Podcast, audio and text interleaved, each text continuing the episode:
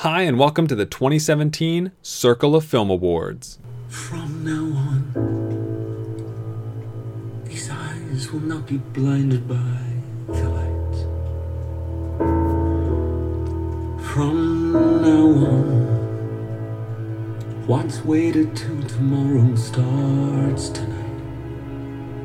Tonight, let this promise in me start like an anthem in my heart. From now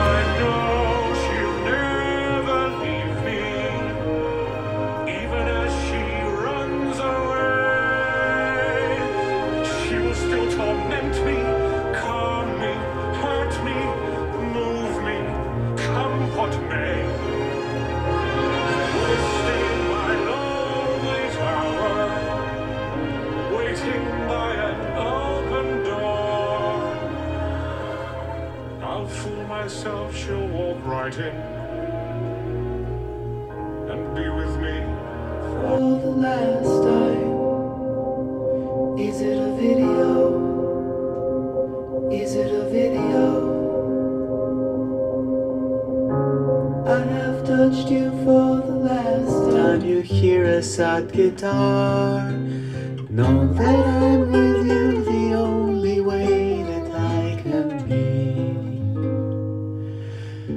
Until you're in Ladies, it's okay if you stare. You just heard a mashup of this year's five original song nominees. But before we get into the awards proper, I generally like to take a couple of minutes just to address something about the year, or something about the process, and, and, and so forth.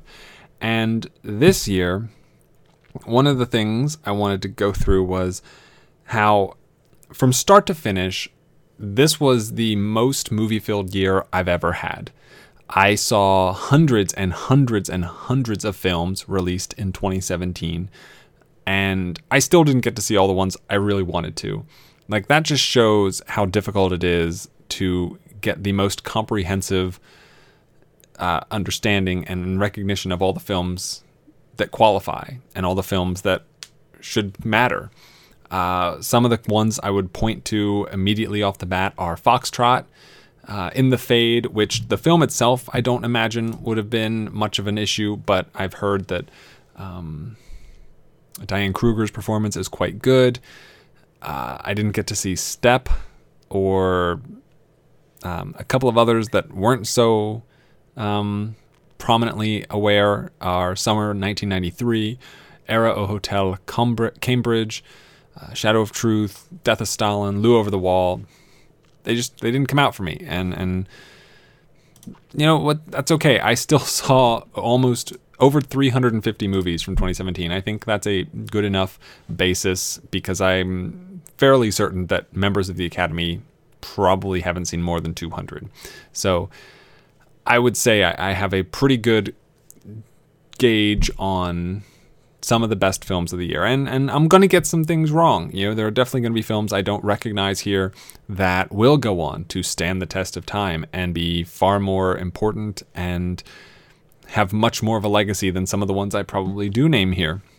And that's certainly fine. I, I'm perfectly aware that this is just my opinion, my my own uh, assessment, and that's all it can ever really be, as far as I'm I'm concerned. So uh, the other thing, another thing, one of the other one other thing I wanted to mention is uh, this is the third year of Circle of Awards I'm giving out. I did 2016 last year, and I did 2015 a few months ago. And I've mentioned before, you know, I plan to go backward in time uh, in the interim as we await next year's uh, Oscars slash Circle of Film Awards. But another thing I wanted to take care of was I, I've I've I've condensed the categories down from 12 to 10 by combining the lead and supporting actor categories into one category in and of itself. But I did want to figure out a way to recognize films that I've seen after the qualification time that would have made an impact. So this year, I'm going to do that. Uh, I'm not sure where in the timeline of this episode there'll be that'll happen, but I don't want to do it a lot. I don't want to, you know, create like dozens and hundreds of movies that came out in 2015, 2016 that deserved recognition because there wouldn't have been. You know, there's only 60 nomination spot, spots available, and you know it's a pretty selective process. So I'm trying. At the moment, I'm going only. There's only going to be two this year, and I might limit it to two every year. Uh, we'll see. And there might be years where there aren't two or even one, and that's going to happen too. But I will definitely be honoring a couple of movies from previous years that I wasn't able to watch in time for those awards and want to give them their due. Just recognize that these are great films that totally deserved to be recognized and weren't. So, all of that being said, I am excited to bring you the 2017 Circle of Film Awards, the newly revamped format where actors are lead actors and supporting actors do not get separated into different gen- genders and categories and are pitted against themselves and they're uh, they're equals and so both acting categories will have 10 nominees and the other and, and what I'm what I'm planning to do and this is actually going to be for all categories. So I have I didn't I've never done this before. I generally my format would be name of the category, I'll read the nominees and then I'll go through each one and kind of talk about them and their impact and my approach to them being in that category and then I will pick the the winner and explain a little bit more about that. I'm going to try something different this year. Uh, I am going to because like the nominees have pretty much been the same for the last couple of months with a couple of differences here and there. They've all been on the website. Uh, you can see them there if you want, but I'm I'm still going to announce them all, but I'm going to do them in order from five to one. So essentially, the first movie I announce will not will be, in my opinion, the weakest at the current at the category it's being nominated for. So if I'm looking at last year for an example to give you guys an idea of what I mean, 2016, the best picture race in 2016, I would have announced Moana, then OJ Made in America, then Zootopia, then Arrival, and finally The Handmaiden, which won.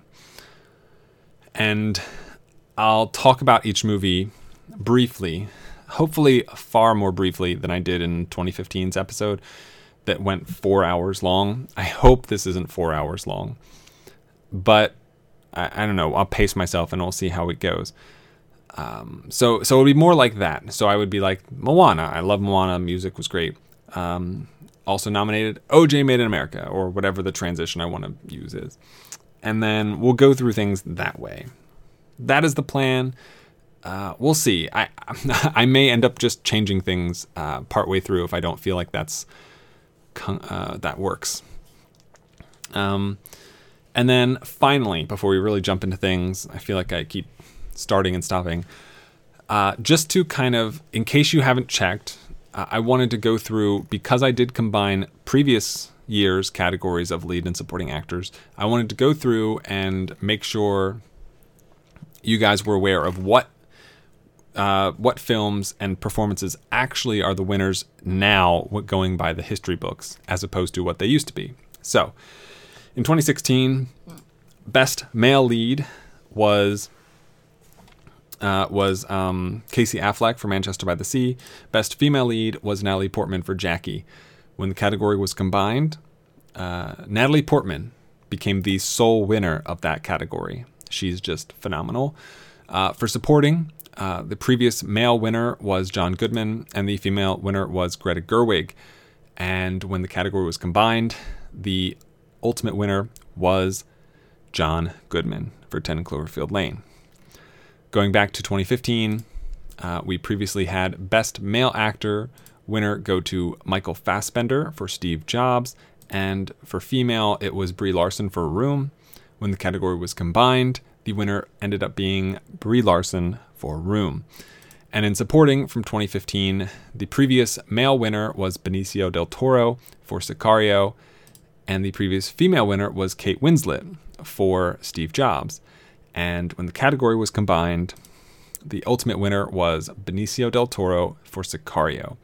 Uh, it is. I'm. I'm very upset that I had that I had hadn't started doing things that way from the beginning, and so I had to ultimately take awards away from people that I have previously given, and I, I do feel bad about that.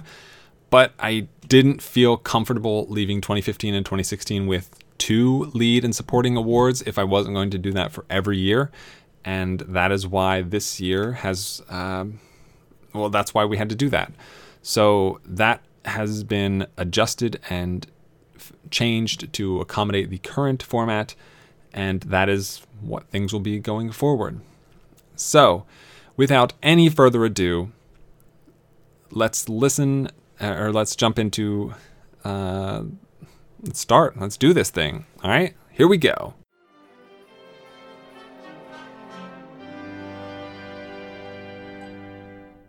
What's this? What's this? It's supercalifragilisticexpialidocious. What is this? What is this?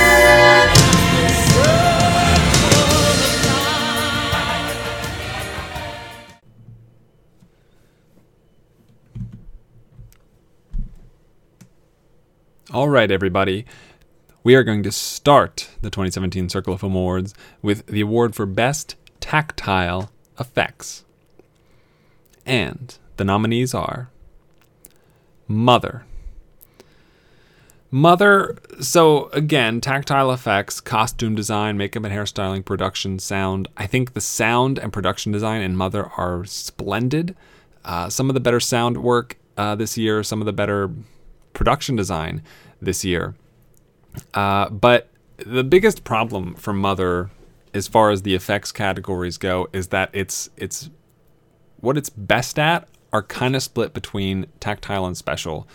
Uh, you know, it's cinematography and film editing is really good, and its production design and sound are both really good.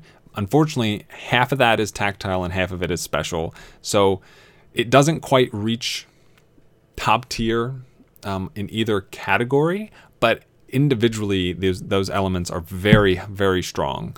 Uh, you know, the the constant looking over Jennifer Lawrence's shoulder, seeing everything from Jennifer Lawrence's point of view, and seeing Jennifer Lawrence's face in reaction to everything that's going on around her. All of those things are really exciting and and and make and kind of just give mother this incredible feeling when you're watching this movie just it makes it so much more personal and so much more impactful with all the insane crazy madness that happens as the film goes goes on so great a great movie and I think it does really well. I think it's better on the tactile side of things than the special side of things, to be frank.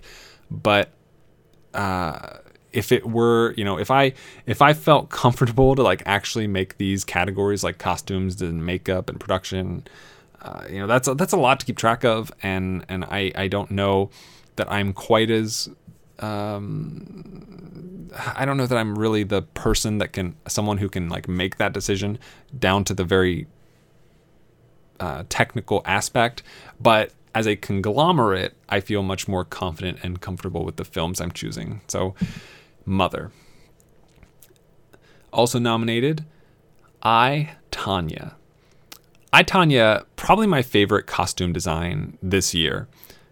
D- uh, easily, I would say, my favorite costume design this year, it, which is f- interesting. You know, it's not a period piece in the same traditional sense that we're used to. You know, it's not a British film from royalty or whatever. It- It's it's it's trashy looking at times. Uh, you know, but you have all the figure skating costumes that have to be done and on top of that, like the makeup and hairstyling is also has to be on point. You know, when you've got Margot Robbie like staring at herself in the mirror, like the makeup is just so perfectly applied in like a bad way. Like it's intentionally bad and it looks perfect for because of it. Uh, you know, you've got a lot of um, bruises that appear throughout the film. You have Uh, and then on top of that, like I think like the production design is good. Uh, it's definitely not great production design, but it's good. You know, you look at some of the houses and structures that these uh, that the f- film crew has to work around. I think just the simple um, because it's set in such a because of the documentary style of filmmaking almost you also have these talking head elements that are put in a particular location and like they are put there for a reason and i think the production design and set design on those is, is remarkable and, and really well constructed uh, sound is probably the weakest tactile element for me it's good, but it doesn't really do too much special. I think the best sound element is the way that the uh, voiceover is interwoven into the film and, and used to such great effect. It's not, but like the sound effects and I think the sound editing is is fine. It's fine, perfectly fine. Dunkirk. Uh, you know, Dunkirk man, it's incredible sound, sound mixing, sound editing. Sound categories are phenomenal. Production, phenomenal. Uh, makeup and hairstyling is fine. Uh, you know, it's not knocking anybody out, in my opinion. And costume design is fine. They're pretty much all wearing the same outfit, though. So, you know, costume and makeup, lesser strengths of Dunkirk's, whereas production and sound are, are great strengths of the film. And it's certainly a film that bear like you the more you know I've seen it twice and on rewatch you really I, I was really paying closer attention to the way the the music and the score and everything kind of blends itself together to give you that sense of anxiety, that sense of tension, that building and and crescendoing uh, uh, uh, just just fear and, and anxiety and, and all of that stuff is is so brilliantly done, and so has to has to be at least nominated. Does not win though. Um, next is The Shape of Water. Fantastic production. Um, not the best production. We haven't gotten to the best production from me yet. Uh, this would be number two for production, in my opinion. Uh, but the the sound is fantastic um, rivals Dunkirk as far as the sound goes, but unlike Dunkirk, it does have strong costume design, does have strong makeup and hairstyling.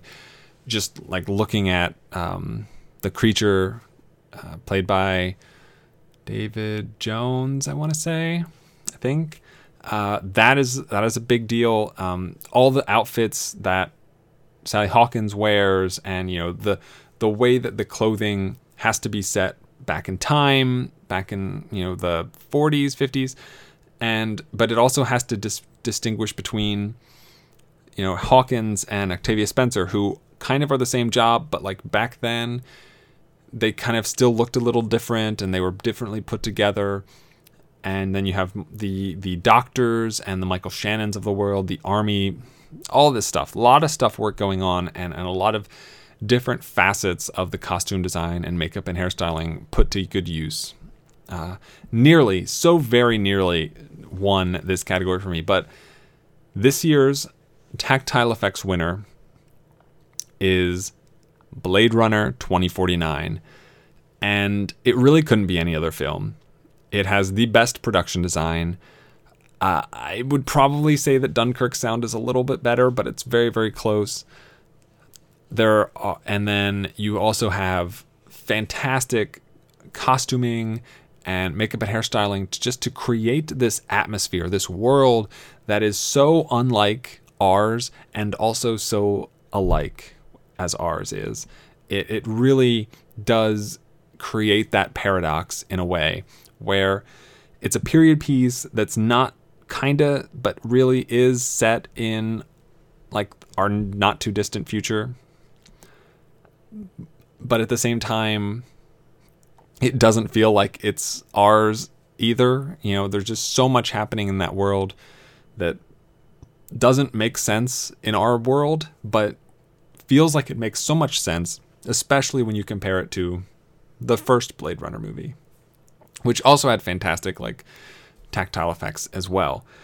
Um, you know, just just watching you know the various uh, yeah I don't know. I mean for me like the production design is what really carries this this film over the top in my opinion. You you don't get much better than Blade Runner as far as production design is concerned. It, it's truly a home run, absolute home run. I'm going to be very disappointed if it does not win the Oscar, but that is for a later date. So for me, best tactile effects, Blade Runner 2049. And right off the bat, I don't know. I don't really, I don't know. That format doesn't really so totally work for me. Um, I'm gonna I'm gonna adjust it a little. Moving on to the next category. So, uh, the next category is going to be special effects, and the nominees are.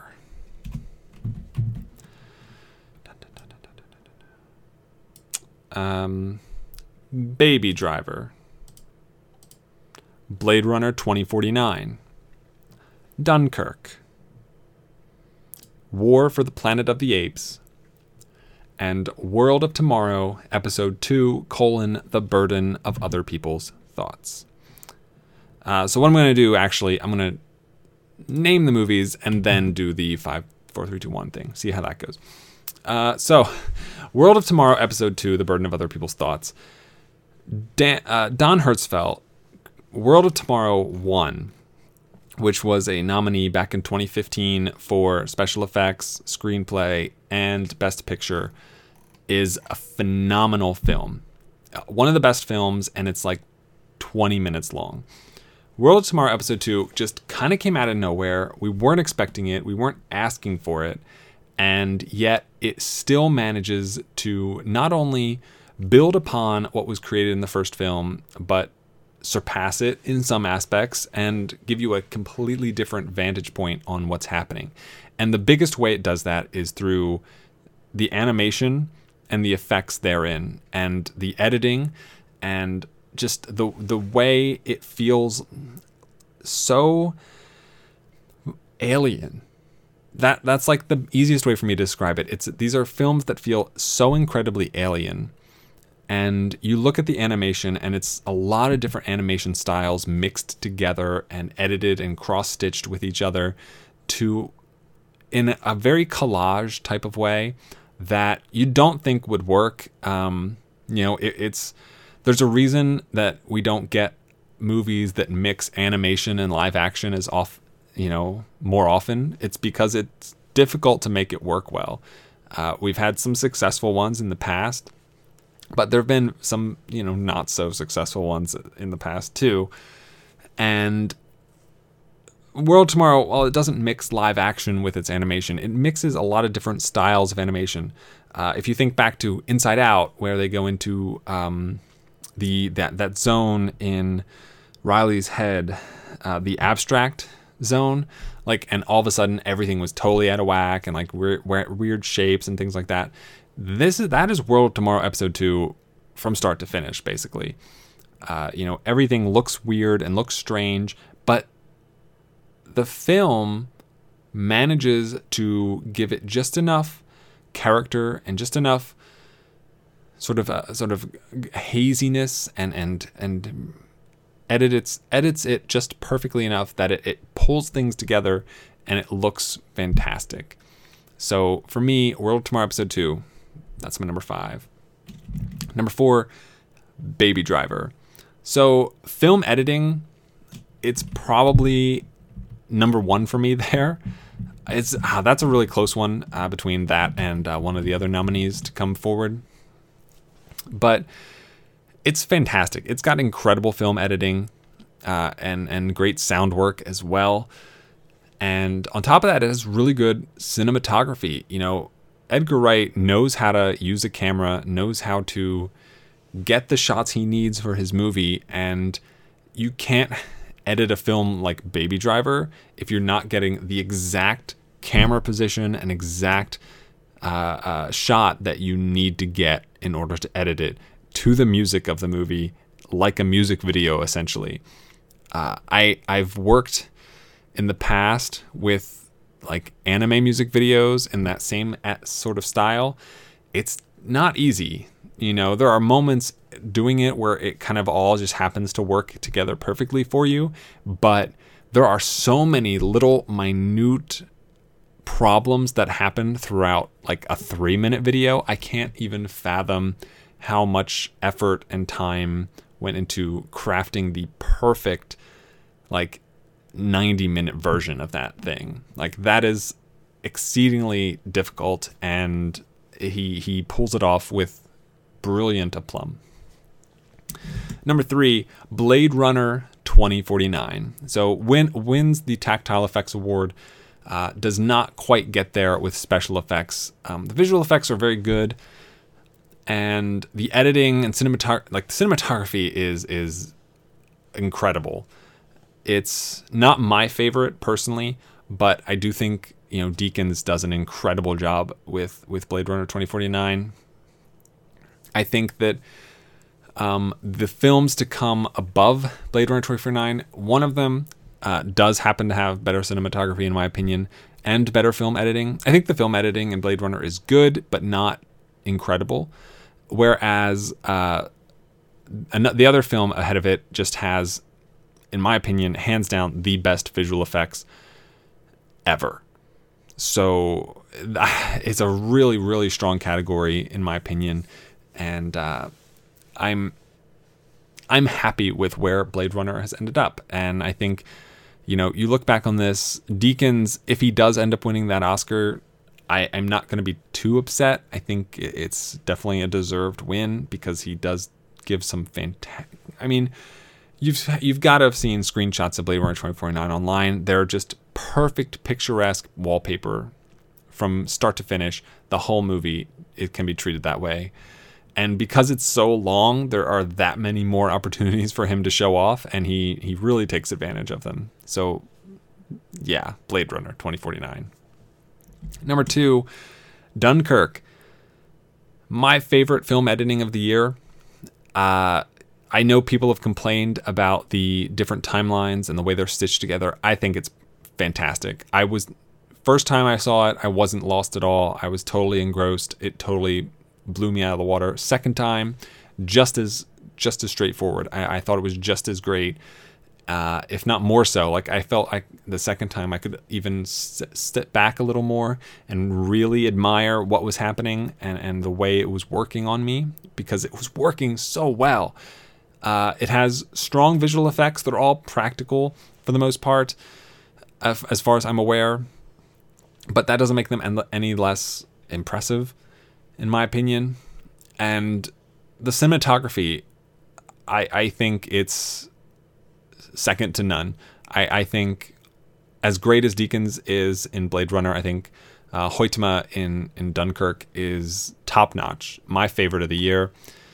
The shots uh, across the ocean from uh, the during the dogfight scenes you know the shots of the oil in the water of the burning plane you know these are shots that really really stick with you and and never really leave your head again uh, you know watching tom hardy sail across his his engine out of fuel his propeller spinning just ever so slightly as he sails across the people that he has just com- totally saved and, and really just been the the one that is put put them all put all their like fears to rest almost.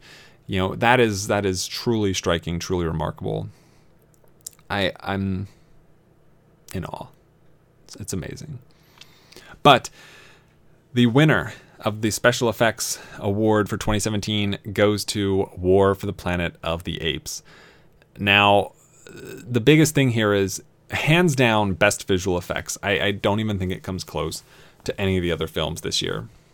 Uh, the animation kind of ties in with visual effects. Um, I think World of Tomorrow has the better animation, but like there's really good animation in War for the Planet of the Apes. It's you know it, it has to have animation and CGI and and things like that in order to create the apes themselves and you know via the mocapping devices and whatnot. The film editing is good, but you know it's not Dunkirk. Uh, it's not it's not Baby Driver, but it's good. It, you know, we definitely get a sense of uh, of how personal and and relatable this this film is to Caesar.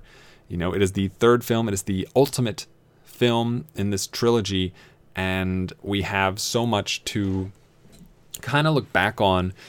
And this, the, the way that the the camera and the, and the film is edited to make sure that the film, on one hand, gives us that close and personal attachment to Caesar, and on the other hand, lets us experience this entire event uh, from these apes' perspectives, is is definitely not easy, and and I think the film pulls that off really well, and the cinematography is underrated. I think I, I don't know that it would make my top five of the year necessarily, but it would definitely be one of my it's definitely one of my favorites. There are some just beautiful shots and they're really shots you couldn't quite get, that couldn't quite be achieved in Dawn or Rise because you know even having watched the three films quite recently you can easily definitely see the progression of uh, Weta's visual effects from one film to the next and how much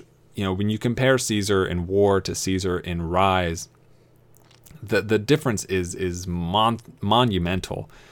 And having the apes be so lifelike and getting it to the level where you can really just put as many of them in on the screen as you need to gives you so much more freedom with the camera to not have to worry about covering up bad CGI and not have to worry about, you know, okay, well, I can only put two or three apes in a screen in a frame at once, so I got to shoot from this angle. No, you have all the options, all the resources, and the cinematography comes out quite brilliantly. It, it's it's really you know the the shot of the apes on horseback you know across the sand is is incredible uh, all the snow landscapes uh, you know the the avalanche the uh, the, the the final fight scenes at the end uh, you know Caesar and um, and Woody Harrelson their final confrontation and how that plays out and the subsequent you know the gas uh, tank explosion like all those things look so fantastic. And that's a credit to not just the visual effects which are important but the cinematography is right there hand in hand with it. And War for the Apes my my special effects winner this year. It, it's truly truly incredible.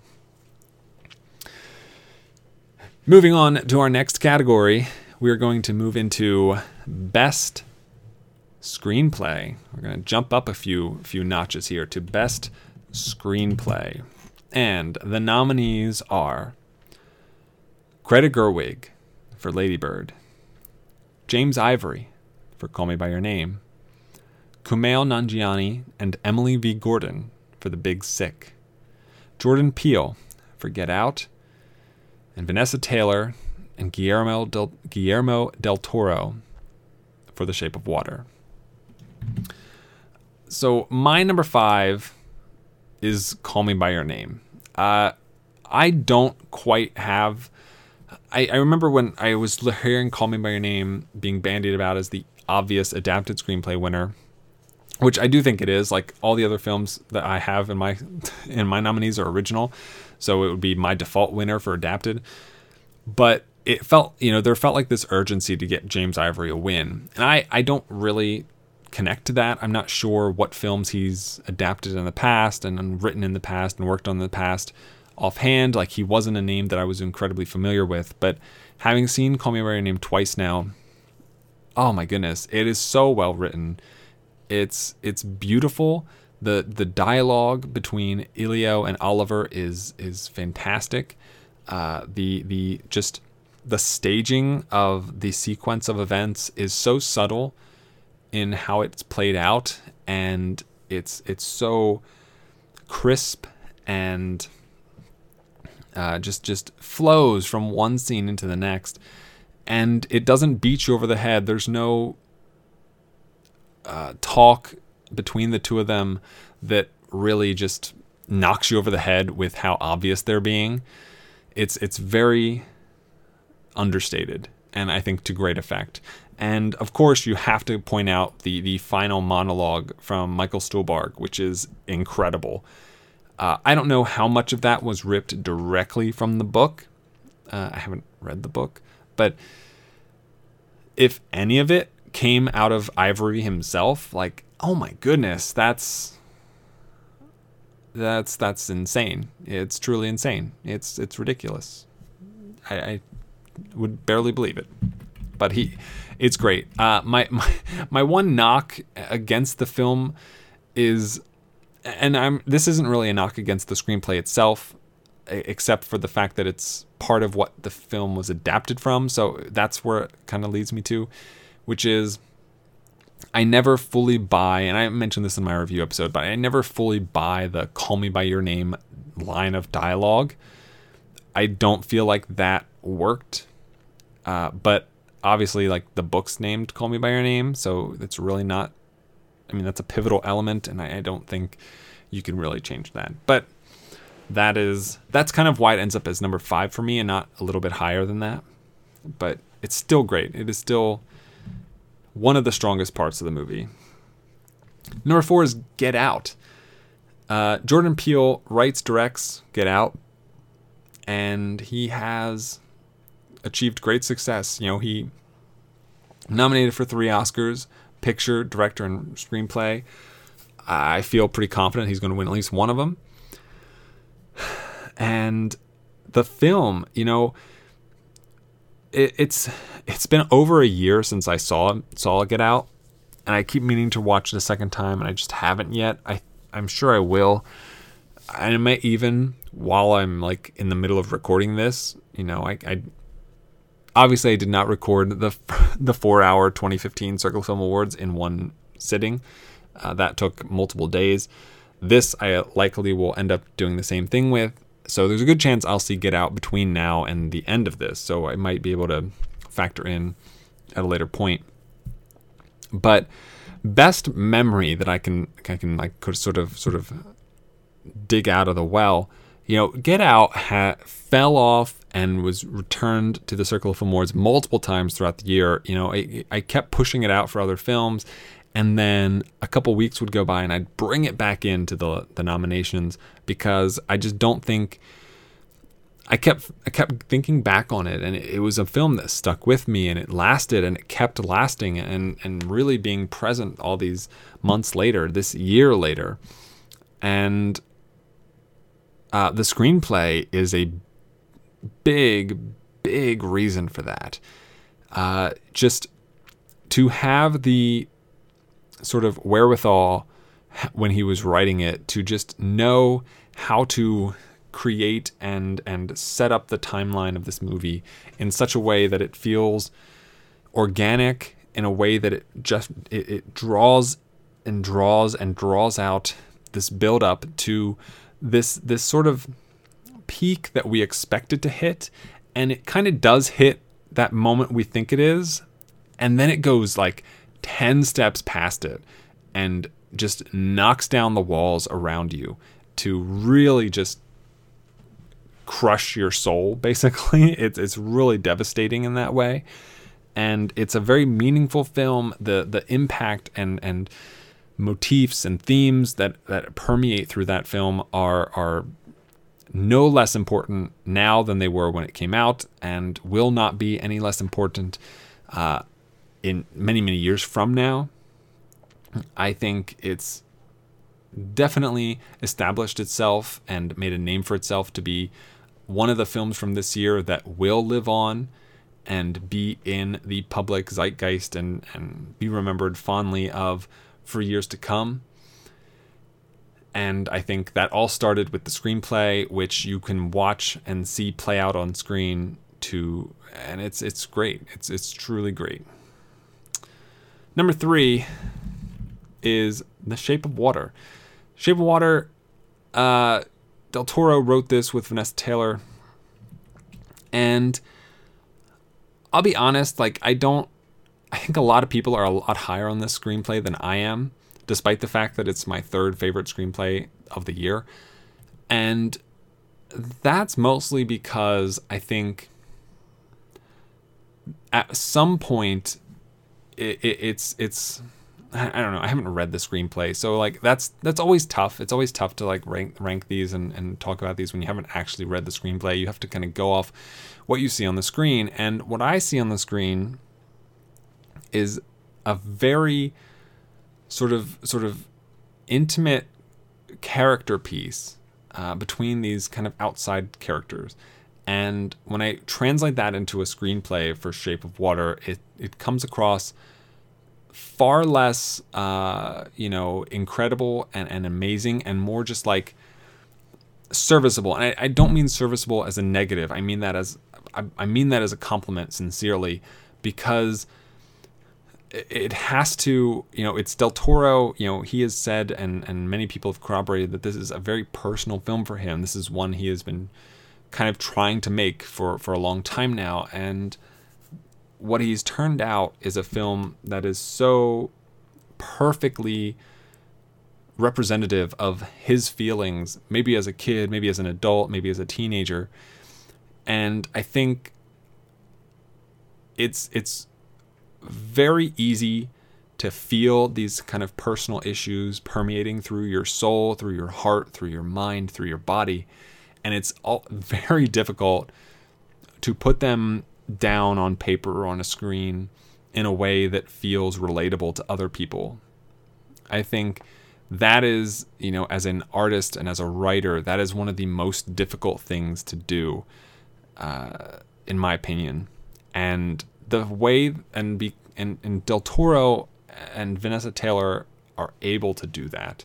They create um, they create these characters and these people who are real and lived in and important and you you watch them and you you see them interacting with themselves and and others and it's it's it's just it's so fascinating. And it, all works out so well and it, it comes together so beautifully. And it's written you know just serviceably perfectly if that makes sense. If that makes sense. It, it's it's i don't know. It- i don't know. That that's how i feel. That's how i feel. Shape of water. Number two is the big sick. And i wish this was like given more consideration for having a chance to win the oscar it really isn't being given much of a chance. And i think man like kumail and emily write the shit out of that movie. It has some of the best humor some of the best dialogue some of the best just conversation and exchanges. And it's it's so natural and it's it feels like it happened.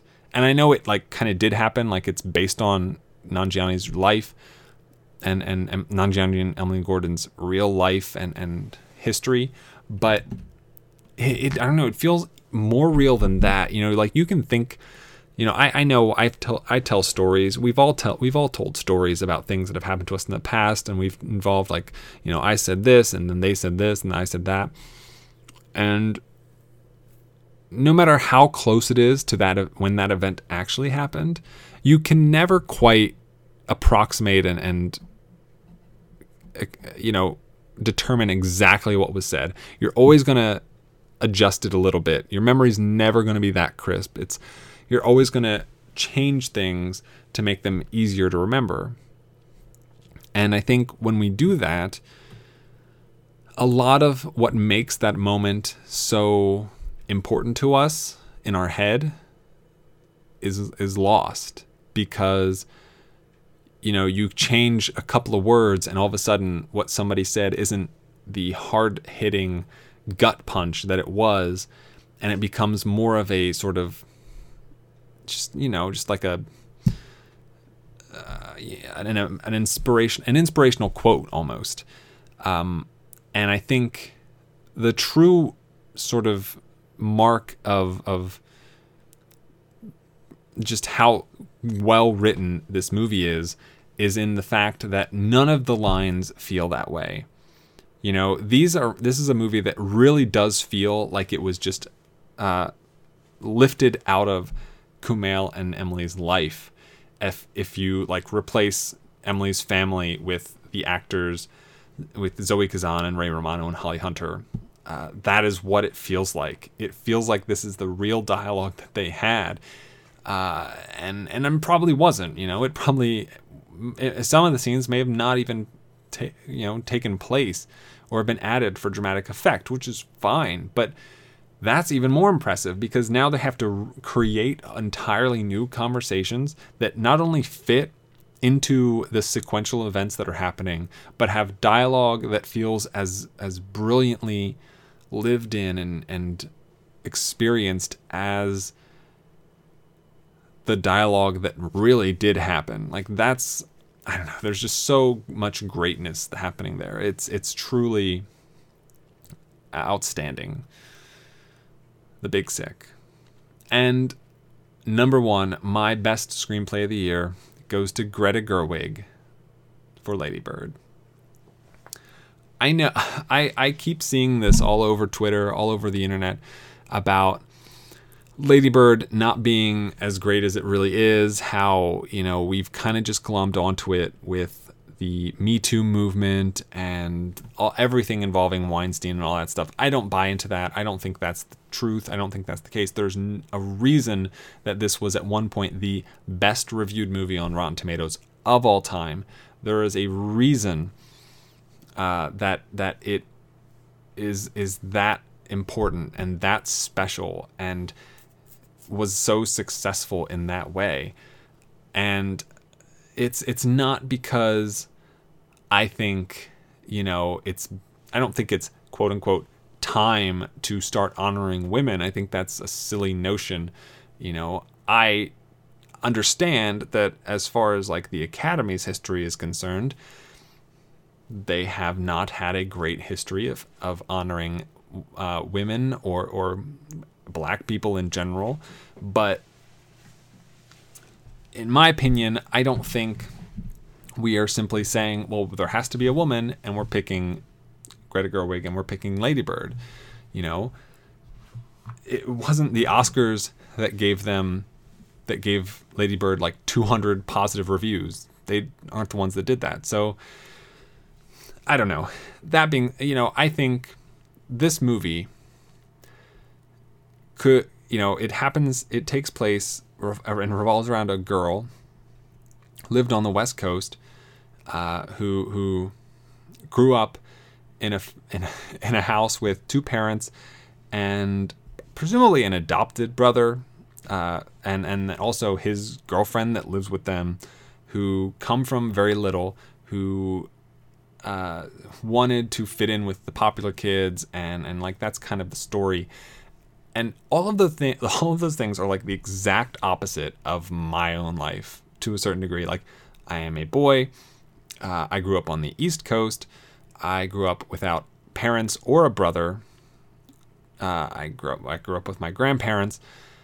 And i while i'm not gonna you know i wouldn't say i was wealthy or super well off i didn't really want for a lot of things in that way. I, I didn't and I, I wasn't part of the conversation, but it never felt to me like my my grandparents were, you know, stretching the budget to like accommodate our very lives. I, I don't think we were in those dire straits. So this was not on paper a film that should have really connected to me. And yet, oh my goodness, does it. And this is kind of what I'm talking about when I say like how difficult it is to put a personal emotion and feeling on paper or in any medium and somehow translate that in a way where everyone can relate to it. And I don't think I don't and maybe I I, don't know that I've I've seen enough movies or read enough books to make this claim with finality, but this is if not the greatest, one of the greatest uh, examples of that I've ever seen. Greta Gerwig and and Lady Bird just you you watch her, you know, this movie is paced so beautifully. It is edited and and cut and the dialogue is so fantastic and the scenes play out and build upon each other in a way that you watch this woman, this young woman evolve and grow in front of you. And while she's not great and she's not even like the best version of herself at the end of the movie, she is on a path to becoming better. She has grown and she has learned throughout the course of the movie, roughly a year's time. And she has developed in such a way that feels natural, that feels authentic. And, you know, as much as I loved Boyhood, like it didn't take 12 years of filming the same people to get across that same emotion, that same exa- that that same result. It didn't take um, you know, it didn't take actual real people doing the thing. You know, it was just Saoirse Ronan and Greta Gerwig and this incredible supporting cast to bring together one of the best film experiences I've ever had. And it's hilarious, it's it's tragic, it's sad, and I think it's a beautiful film that I know I've definitely heard people like remark, you know, this isn't going to last. Like, we're not going to really be thinking about Lady Bird five, ten years from now. I don't see a world in which I'm not thinking about it every week from now, pretty much. And maybe I'll track. I, I, I couldn't possibly track that, but you know that that's the idea. That's what I'm trying to say. Lady Bird is my favorite best and the best screenplay for me of the year. It's it's remarkable truly, truly remarkable. Whew. All right, let's go. First, I want to say that I've rewatched Get Out. Uh, this is the second day of recording this episode, and there is uh, one minor change occurring in its positioning in one category that does not affect the winner of said category, uh, and that is screenplay. Uh, I've moved Get Out above The Shape of Water. After rewatching it, I do think that screenplay is a little bit better than Del Toro's. And yeah, that's that's where that is. That's where that is. Everything else, actually, no. I also I rearranged the ordering of the Best Actor position for Kaluuya, but we haven't gotten that yet. Gotten to that yet, so you didn't even know, and wouldn't have known if I hadn't said anything. All right, moving on. Uh, let us honor our first film released prior to 2017 that sadly I saw too late to induct into the year it came out.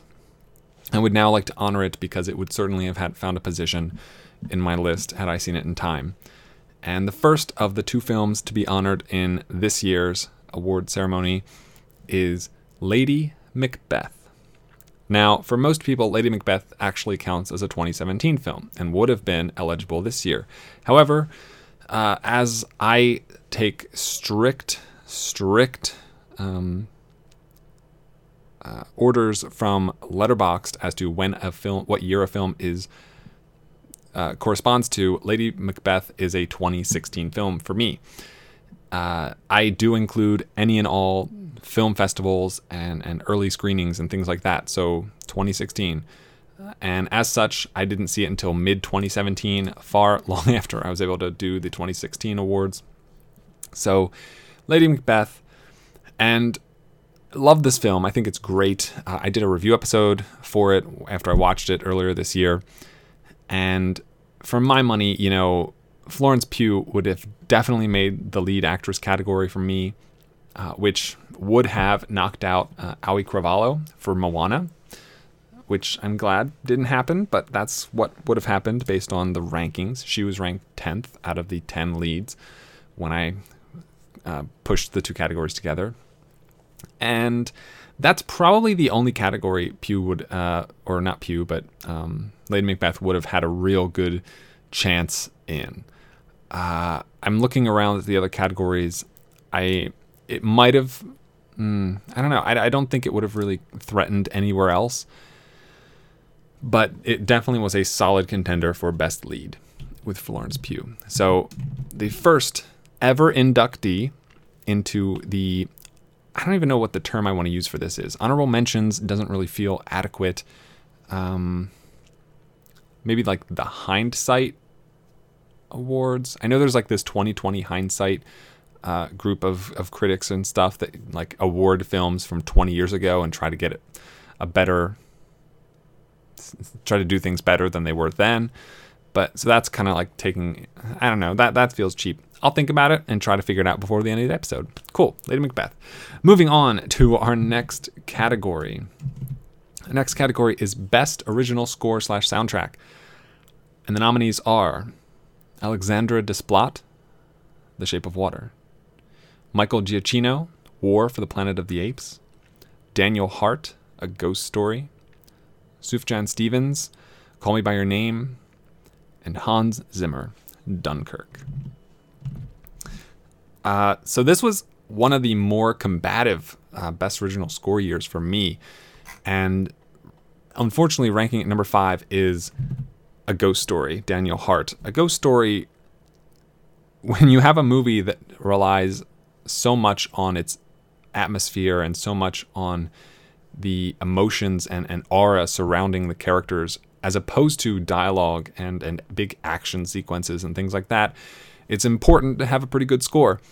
And Daniel Hart creates a great score for Ghost Story. It is uh, it is not it is subtle, it's subdued, but it, it's it's sort of more pertinent and more present than any of the dialogue in the movie, which there isn't much. You know, we have a sequence with a lot of dialogue early in the movie. Uh, there's a second sequence with dialogue during the party scene, and, and but outside of those two big moments, it's a lot of ghost subtitles and just kind of observation and understanding. And Hart's sound uh, score is able to contextualize what we're watching. It's able to give us a sense that there's more more going on behind the surface, or if you will, underneath the curtain, and it gives you a better idea of where um, uh, Casey Affleck's character is headed in that sense. Uh, and and I really just I love that movie. I connected with it greatly. I did a review episode on it. It, it, it moved me quite significantly, and I do think that the score is a big reason for that. Uh, you know, it's tough to really gauge the performances in the movie, as much of uh, you know, like how, as much as there are performances, but the the score is definitely the standout performer in that in that movie, in my opinion. The score. Um, next up is the score for The Shape of Water from Alexander Desplat, and this is one of the front runners for best score at the Oscars. If not the, I think it's between this and Phantom Thread, pretty much. And if it's between those, I pick The Shape of Water every day of the week. I think Desplat is one of the better composers out there, and the Shape of Water score is is is it's really good. It's just it's really good, and for me, it never really passes over into into quite great territory.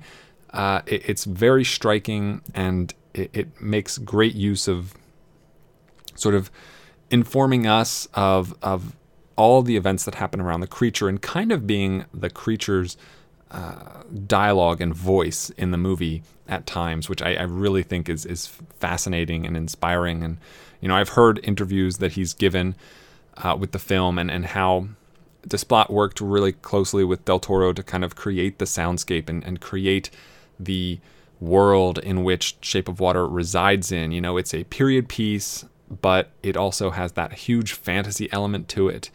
And there's all these different characters and all these different layers going on, and that's not easy to to balance and navigate. And Desplat is able to do that very, very well. And so I, I really enjoyed the score for The Shape of Water. Uh, number number three for me is um, Giacchino for War for the Planet of the Apes.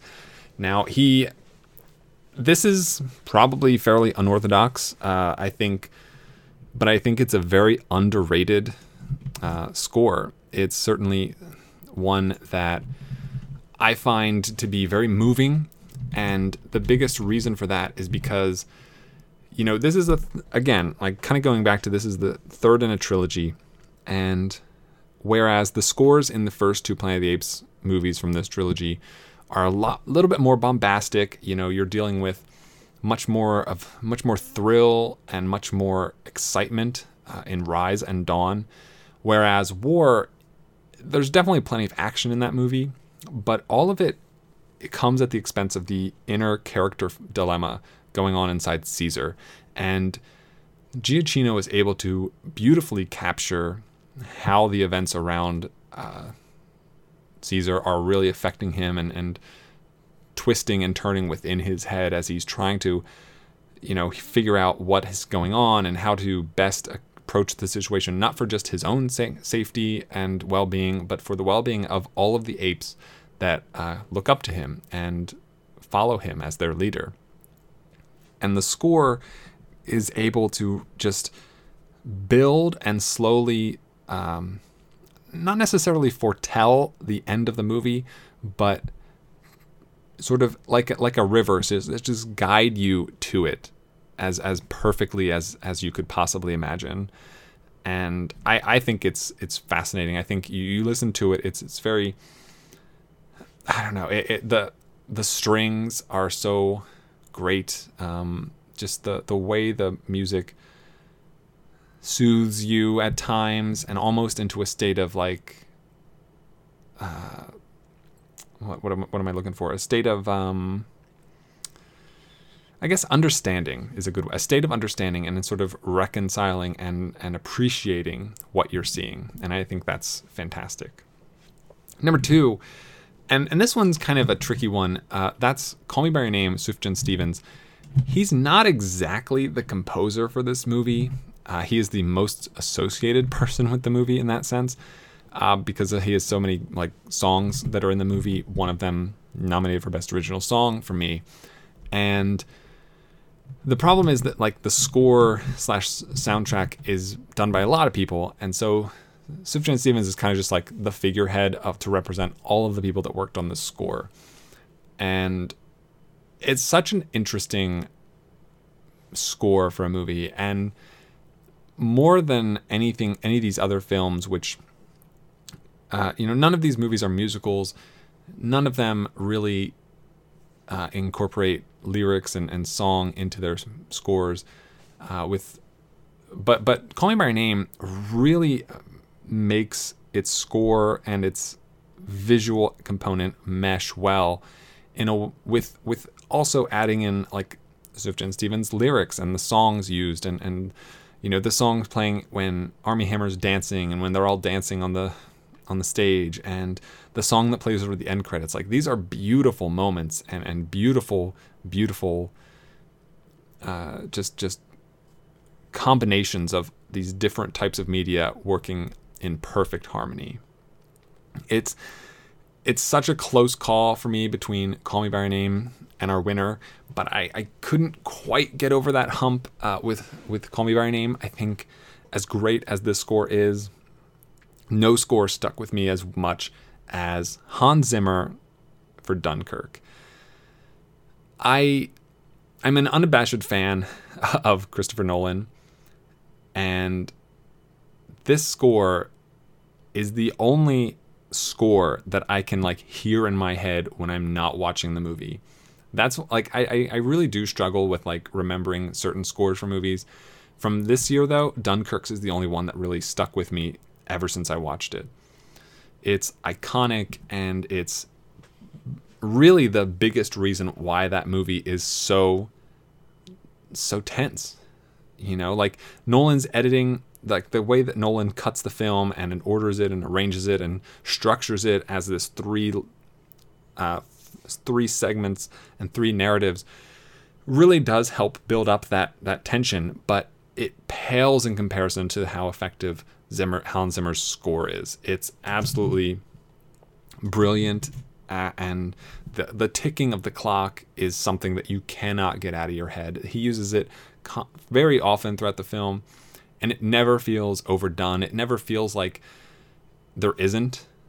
Uh, it even feel it, even when there isn't a ticking clock sound, you kind of feel like it's there anyway because you know that every single second longer that these people are out on this beach, that they're up in the sky, that they're on those boats, is another second closer to to death, to uh, to loss, to pain, to to failure, and Zimmer does not let you forget that, and that ticking clock sound.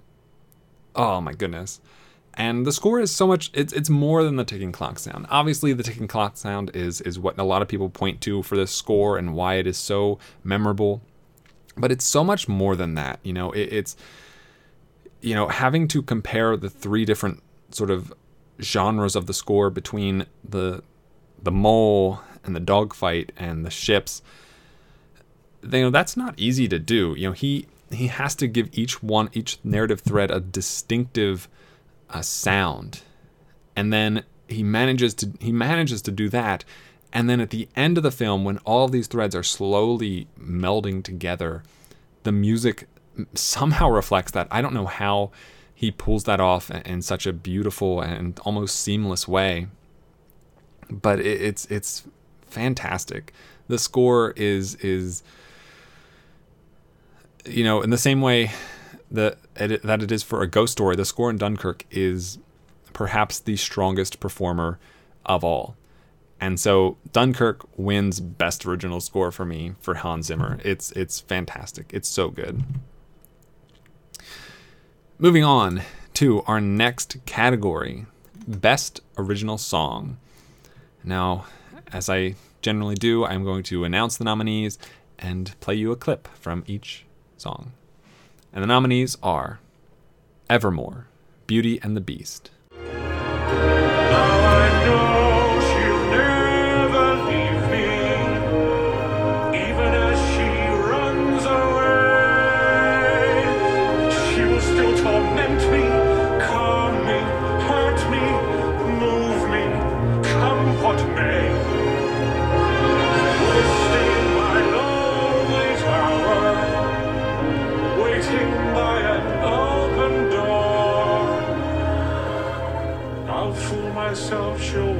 Right in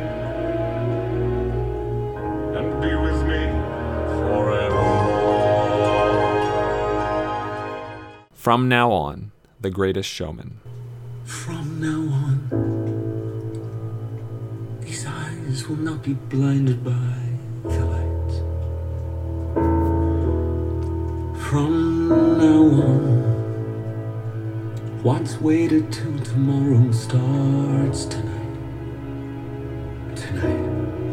Let this promise in me start like an anthem in my heart from now on. From now on. Remember Me, Coco. Remember me, though I have to travel far. Remember me, each time you hear a sad guitar. Know that I'm with you the only way that I can be. Until you're in my arms again. Remember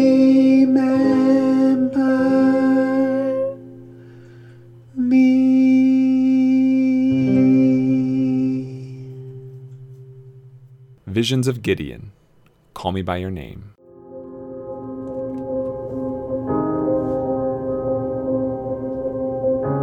I have loved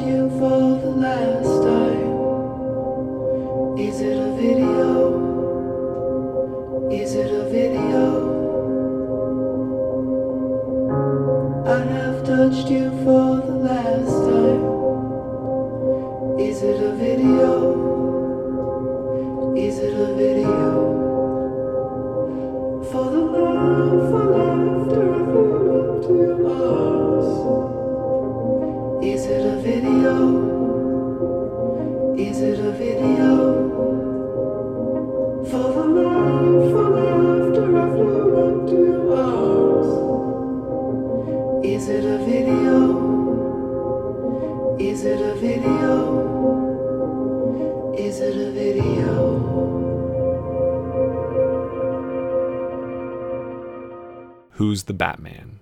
The Lego Batman movie the tricked out ride? Who does the sickest backflips?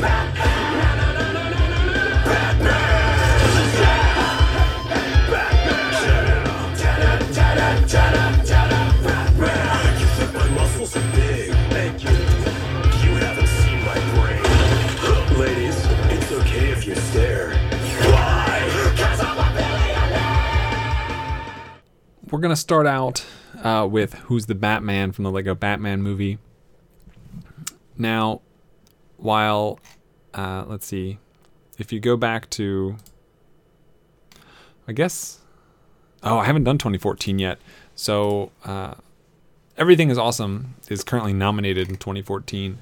Uh, so uh, remains to be seen if it ends up winning that category or not.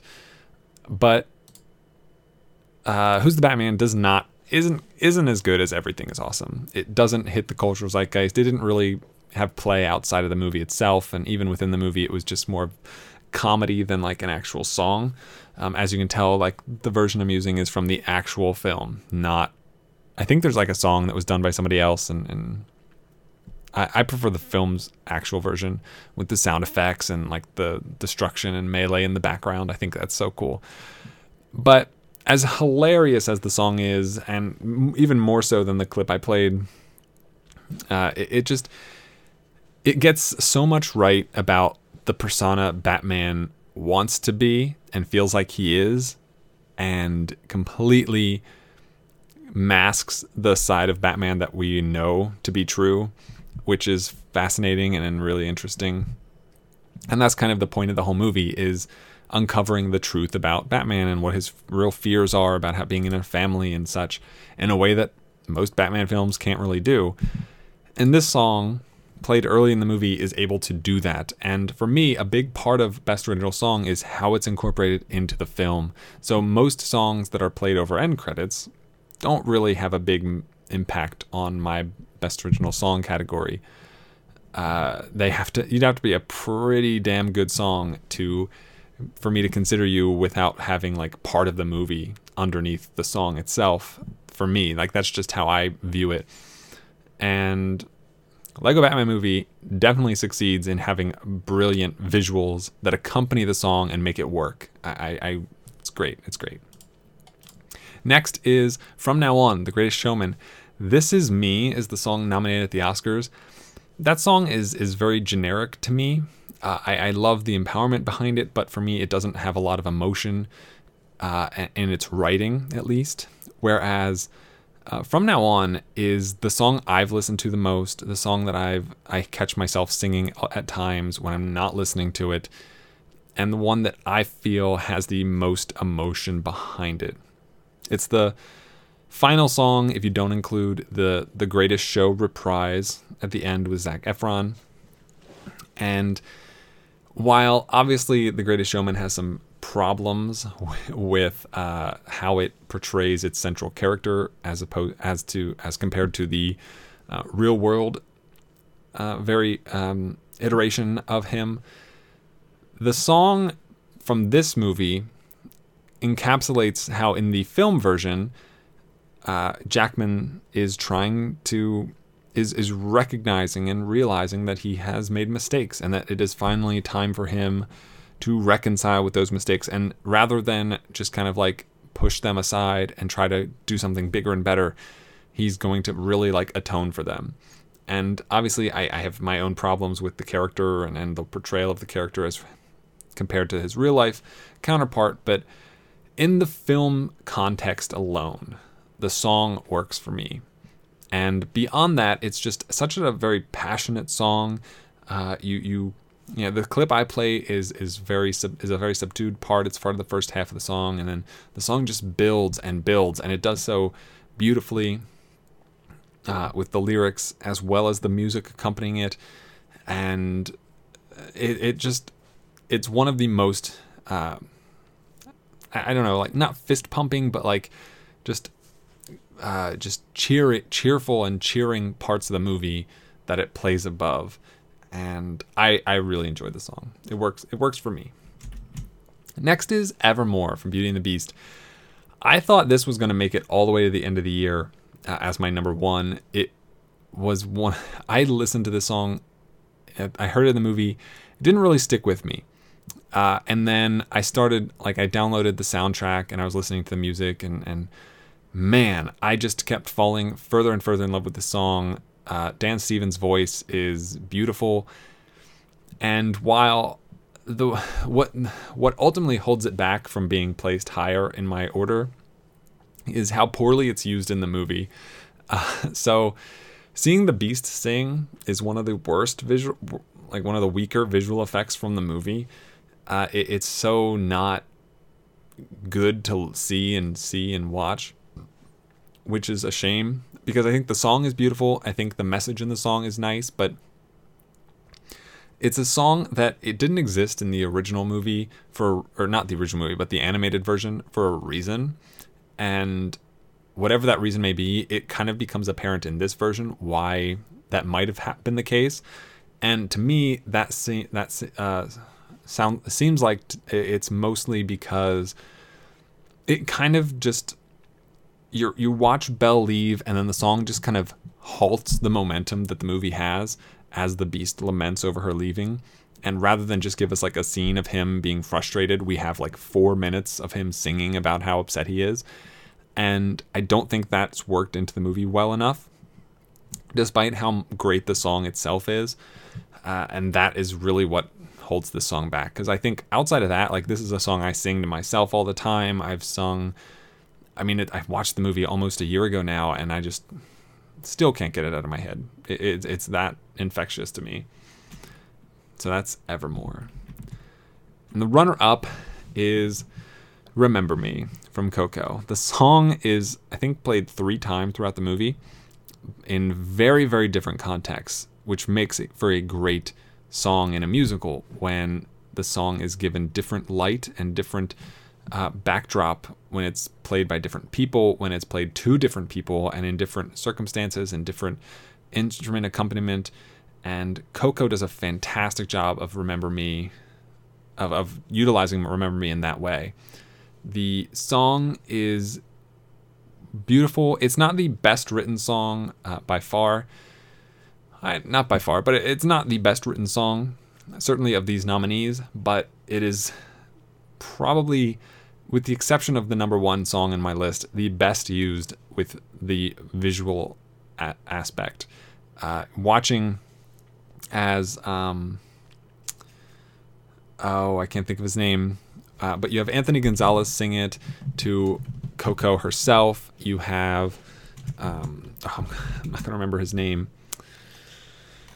Uh, Ga- Gael Garcia Bernal sing it uh, with with his uh, with young Coco. It, just it brings the movie together in such a beautiful way and ties Hector and um, man, I don't remember anybody's name from this movie. It ties Hector and Miguel together, and it brings the whole movie sort of full circle. And that is such a strength for a song to be able to do that. It's it's truly impressive, and I'm I'm really I'm really pleased by how effective it is in what it does. Which leaves Call Me by Your Name, Visions of Gideon, the latest entry of the five to this list, and I could not be more. You know, after watching Call Me by Your Name the first time, none of the songs made this list.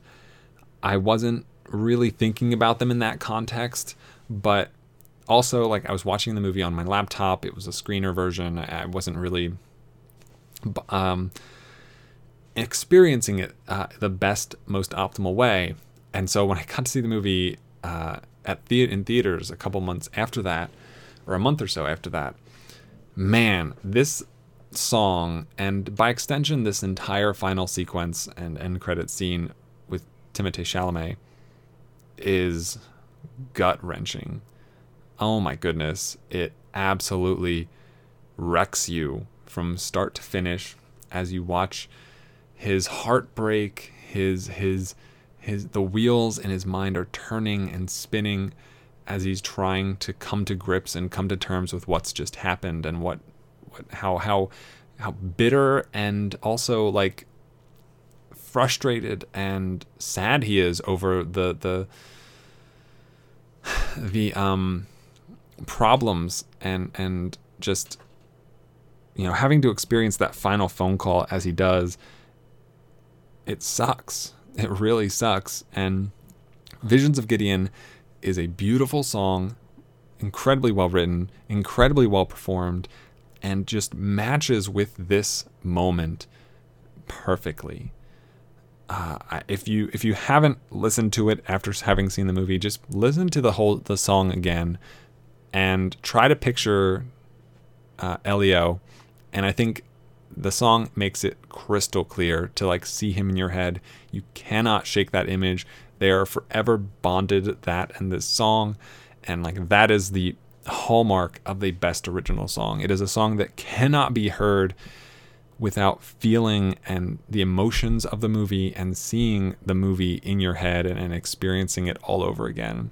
And that is what this song does perfectly, and that is why it wins. That is why it is the best original song. Visions of Gideon uh, from Sufjan Stevens for Call Me By Your Name. Let's now move on to the best supporting performance category, and this will be the first time I've done one of these categories uh, with the combined, or, or rather not combined, but lack of a gender distinction, uh, as all the previous ones have were combined after the fact. So, your nominees are Willem Dafoe, The Florida Project, Holly Hunter, The Big Sick, Richard Jenkins, The Shape of Water, Barry Keoghan, The Killing of a Sacred Deer, Allison Janney, I, Tonya, Tatiana Maslany, Stronger, Laurie Metcalf, Lady Bird, Sam Rockwell, Three Billboards Outside Ebbing, Missouri, Ray Romano, The Big Sick, and Rebecca Spence, Princess Cyd. Uh, you'll know, uh, you'll notice that two nominees for the Big Sick in this category this year. But uh, we are going to. Oh, let me find the right year. We are going to start out uh, not with the Big Sick, as it turns out. It seems like 2017 was the year of the mother, particularly for supporting performances between Janney and I, Tonya, and Holly Hunter and Laurie Metcalf. Uh, you just you, there's so many of these maternal figures that really resonated throughout the land, the, the country, and, and throughout the box office, throughout the awards season, everywhere when it came down to it. And to start off this list, we're going to go to one that didn't really get a lot of attention uh, from a film that went entirely unnoticed, as far as I'm aware, and that's Rebecca Spence in Princess Cyd. Uh, she isn't a mother in the movie, but she plays a, a very maternal figure to our main character, Cyd.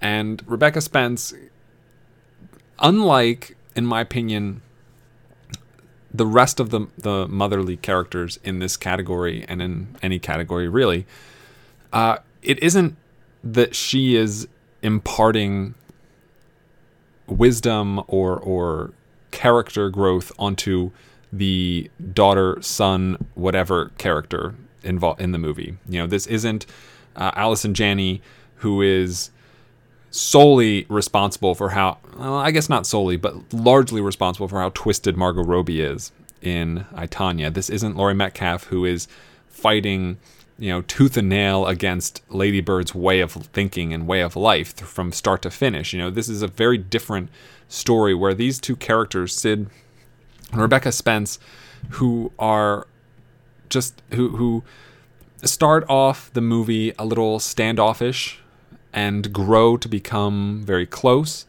And while you, you, while Cyd is definitely the main character, uh, Rebecca Spence is given a lot of uh, a lot of growth throughout the film, and and she is just as influenced and changed by the end of the film due to Cyd's influence as Cyd is by hers, and that is that is a that's a good thing. That you know it, it's not that I think you know because I feel for me personally, you know, Allison Janney, her character feels the same at the beginning as it did at the end. I don't feel like her character changed. I don't feel like it, her character grew at all. And you know, I, I, that's the most extreme example. I think the others, I think Holly Hunter, I think uh, Laurie Metcalf, they change to some degree, but I would posit that Rebecca Spence changes the most significantly out of everyone in that sort of position within their film. And I think that is not only just a good thing, but also not something we typically see as much. You know, when we see a parent child relationship, you know, the best ones are the ones that are are mutually affecting.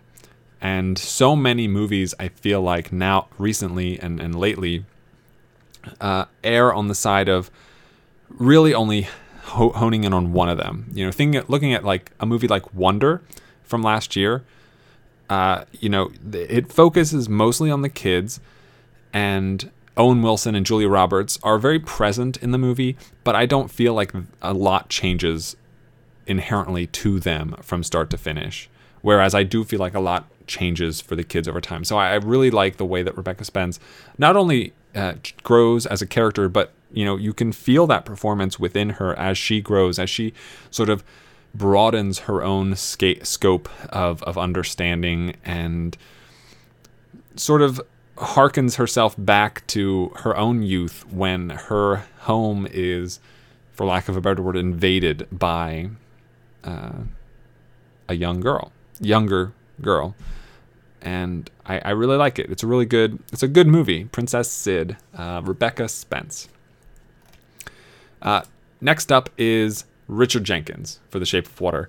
He he's so good in this movie, and it's a shame he's so low on my list. Uh, you know, ninth is, I mean, ninth out of every single supporting character act slash actor I saw this year. Uh, you know, when there's probably over a thousand of those is pretty damn good, but he he just I feel like there was one one gear that he was missing. I, I think he he's he's he's very he's a very emotional character. Uh, he he has a fantastic relationship with Sally Hawkins in the movie, and he is given a lot of room to grow as a character and on his own, which is incredible given just how dense the film is.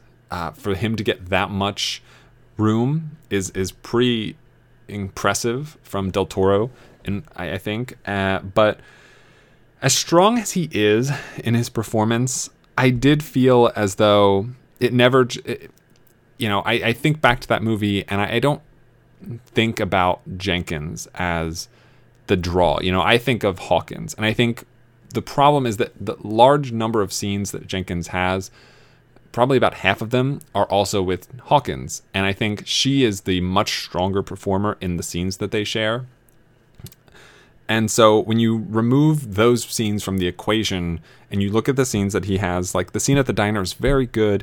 Uh, the scene with Doug Jones, uh, who plays the fish person in the bathroom, like that is a good scene. You know, he's being very heartfelt. He's being open. He's he's gushing uh, to him, and uh, you know his his sort of transformation from this uh, sort of passive character who finally kind of has the weight of the world pressing down on top of him when he's at the diner to what he ultimately becomes when he's involved in the heist that takes place and and the subsequent moments afterward.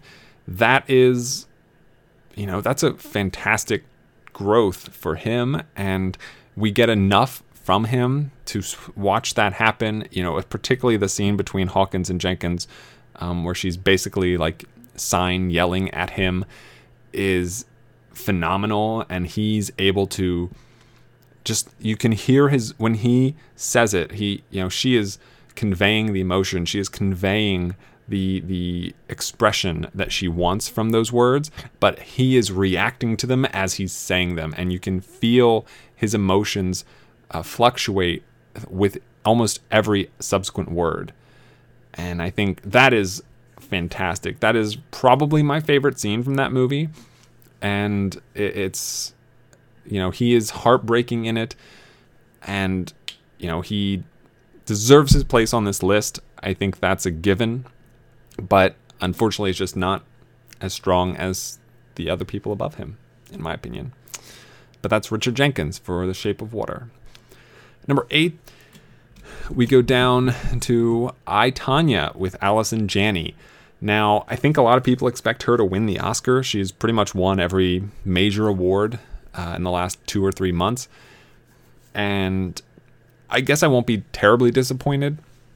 I kind of consider it that if someone I nominate in my awards wins, that's good enough. Uh, but you know, for me, with or not, or yeah, yeah, for me, if it's I, I, the problem is just that I think that there are much better performances, and I think you know uh, that'll reveal itself as I go through this list. But Allison Janney's really good. Like I can't take that away from her. She's fantastic in this movie. She knows exactly the character she's playing. She plays it beautifully. She steals a lot of the scenes that she's involved in. But like I said before, the biggest reason her character doesn't quite eclipse, you know, the bottom half of this list is because her character is such a such a so stagnant.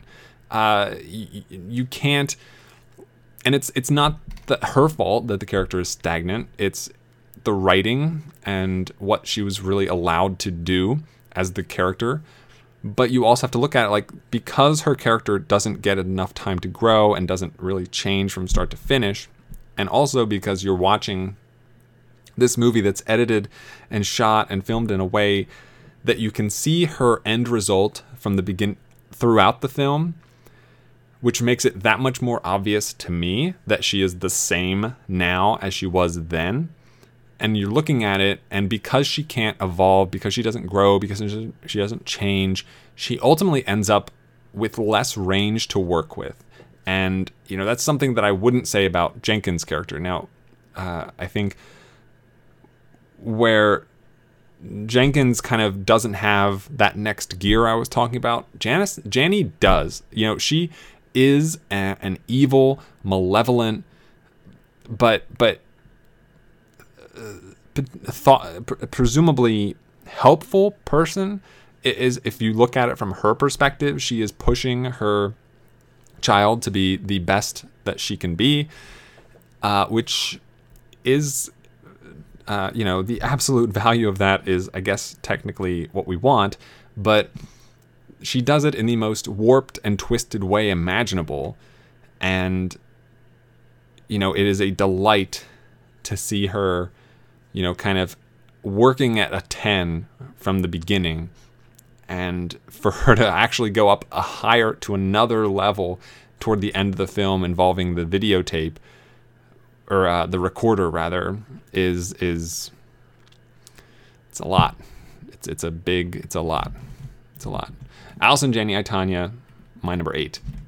My number seven this year is the first of the Big Sick coupling, and that's Ray Romano in the Big Sick. Not a lot of credit given to him this award season, which is really a shame. He is such an underrated performer in that movie. Uh, you know, I think a lot of credit went to Holly Hunter, completely deserved. You know, she's above him on my list, so I do think she was better than he was. But he is definitely underrated. The all of his interactions with Kumail, where he kind of is trying to have this father-son relationship in a sense, but he's also sort of wrestling with the fact that it's not really a father-son relationship, and it's sort of just like a, a friend relationship at the same time. And he keeps kind of flipping back and forth between those two things. That is fascinating to watch unfold. And he never quite gets it right, I don't think. You know, when they're laying, uh, when they're falling asleep and he, you know, is trying to come up with something incredibly intelligent to say and he just can't quite grasp the, the configuration of words he's looking for. Like, that's a really interesting and, and fascinating uh, scene, and you know the the the one that like we've all seen, the 9/11 joke. You know, he plays that really well. But the big scene, and and this is something that's going to come up again and again as I talk about Holly Hunter, and as we get to the best scene category, is the the just the two of them at the hospital and arguing over the what they want to do about uh, Emily and her condition, what they're going to do about changing hospitals or not changing hospitals, the way that they utilize not only their their faces and words, but their body language when they're you know not necessarily fighting, but but arguing and and trying to come to terms with what each other are is is doing and and how we're how they're each uh, uh, approaching this situation. And whether or not they can tell if each other's trying to do what's best for Emily or if this has if this is rooted in something a lot deeper and that goes back further. Uh, you know, as Romano says at one point, you know, playing all the old hits again. Uh, as, as as Holly Hunter brings up all these old arguments that they had, or all these old things that they'd buried, or, or whatever, and and she's using them as ammunition in this fight. You know, it just keeps coming over and over and over again. And you know, to his credit, like Romano, like he plays his character so subtly and never goes over the top. He never he's never like really yelling. You know, he can he raises his voice a few times, but he doesn't try to he doesn't try to like overpower Hunter in their arguments and in their discussions, um, which I really appreciate. I think that's a really interesting facet to who he is, and when you look at ex- like just the way he half kind of like lies down to take most of the the shit she throws at him it's it's kind of upsetting but you fully understand his character doing that. I don't know I, I was fascinated by his character. Definitely feel he was under underrated in that fi- film uh, and and i thought he was great. I think he's great in it. Ray romano the big sick Next is number six, and that's I think I'm saying this right, his name right, Barry Keoghan, Keegan, uh, in the Killing of a Sacred Deer. Now, he was in a much bigger movie that came out this year, which was Dunkirk. Uh, but his his premier role is in the Killing of a Sacred Deer. He is. I don't know if I would say villain, but certainly the antagonist of the movie which is a kind of bonkers movie and it's it's tough to really like get too into exactly what his character is and what his character does without going pretty deep into the film itself. But suffice it to say uh, he eats pasta like uh, like he's insane. He ha- he he delivers this the dialogue in this movie so pointed. You know, he he everything he's saying, no matter what exactly it is, you know, whether he's talking to um, the kids of the family, whether he's talking to um, Colin Farrell or whoever it is, everything he's saying, it's like it's it's so matter of fact, and so as if as if there's absolutely no way what he's saying could be um, not confrontational, but but um, debate. It's it's completely undebatable, and whenever, particularly Colin Farrell, but whenever anyone tries to like argue with him or or or rationalize or reason with him about anything, you know, he's just able to kind of like no. That's not how, how things are, or, or even just like ignore what they're saying and move on to the next thing he wants to say and it feels like such an awkward way of speaking. It fe- and and it kind of is, but it, it fits in in Lanthimos's film. You know, he kind of is known for being so quirky and so strange. And Keegan Kogan, he just has a knack for it. He he he he he clings to it so beautifully and makes everything work that in that sense. I think he's fantastic. Uh, he's incredibly young, so you know, and in Dunkirk he's fine. You know, he's very much a very tiny role in Dunkirk, but I'm hopeful that he will find some some more great roles like that one because he was perfect, for, perfectly cast in The Killing of a Sacred Deer. Truly one of the most, one of the best villain, quote unquote villains uh, of the year, in my opinion. Next up is at five, uh, Tatiana Maslany who, just like her film, kind of like completely dropped off the radar after it came out. And Gyllenhaal's pretty good in it. Uh, it's it's certainly far from his best performance, but and and I would I would say that this is not as good as Maslany's best performance, which would hands down be Orphan Black, but that's a TV show.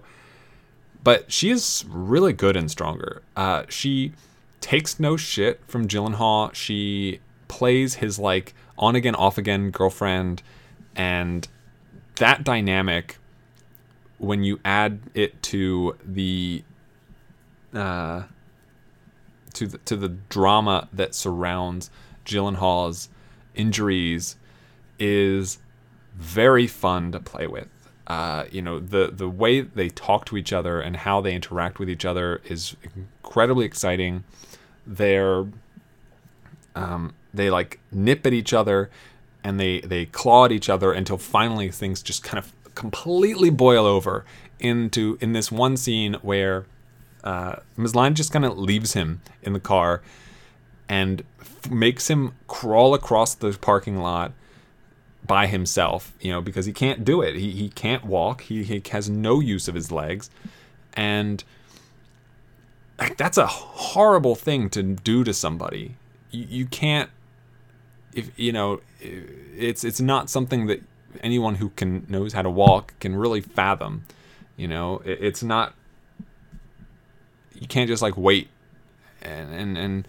I mean, that's what he does at first. He waits, and, and she's, you know, we see her inside and she's she's upset at what they were fighting over. She's upset that she left him, presumably, but she she knows, and you can see this, like she knows how, you know, it's never going to change if she doesn't take drastic steps. And she spent the she spends the whole movie watching his family, watching the country, the particularly the city of Boston, you know, kind of rally around Gyllenhaal's character and really pump him up and and hold him up on a pedestal.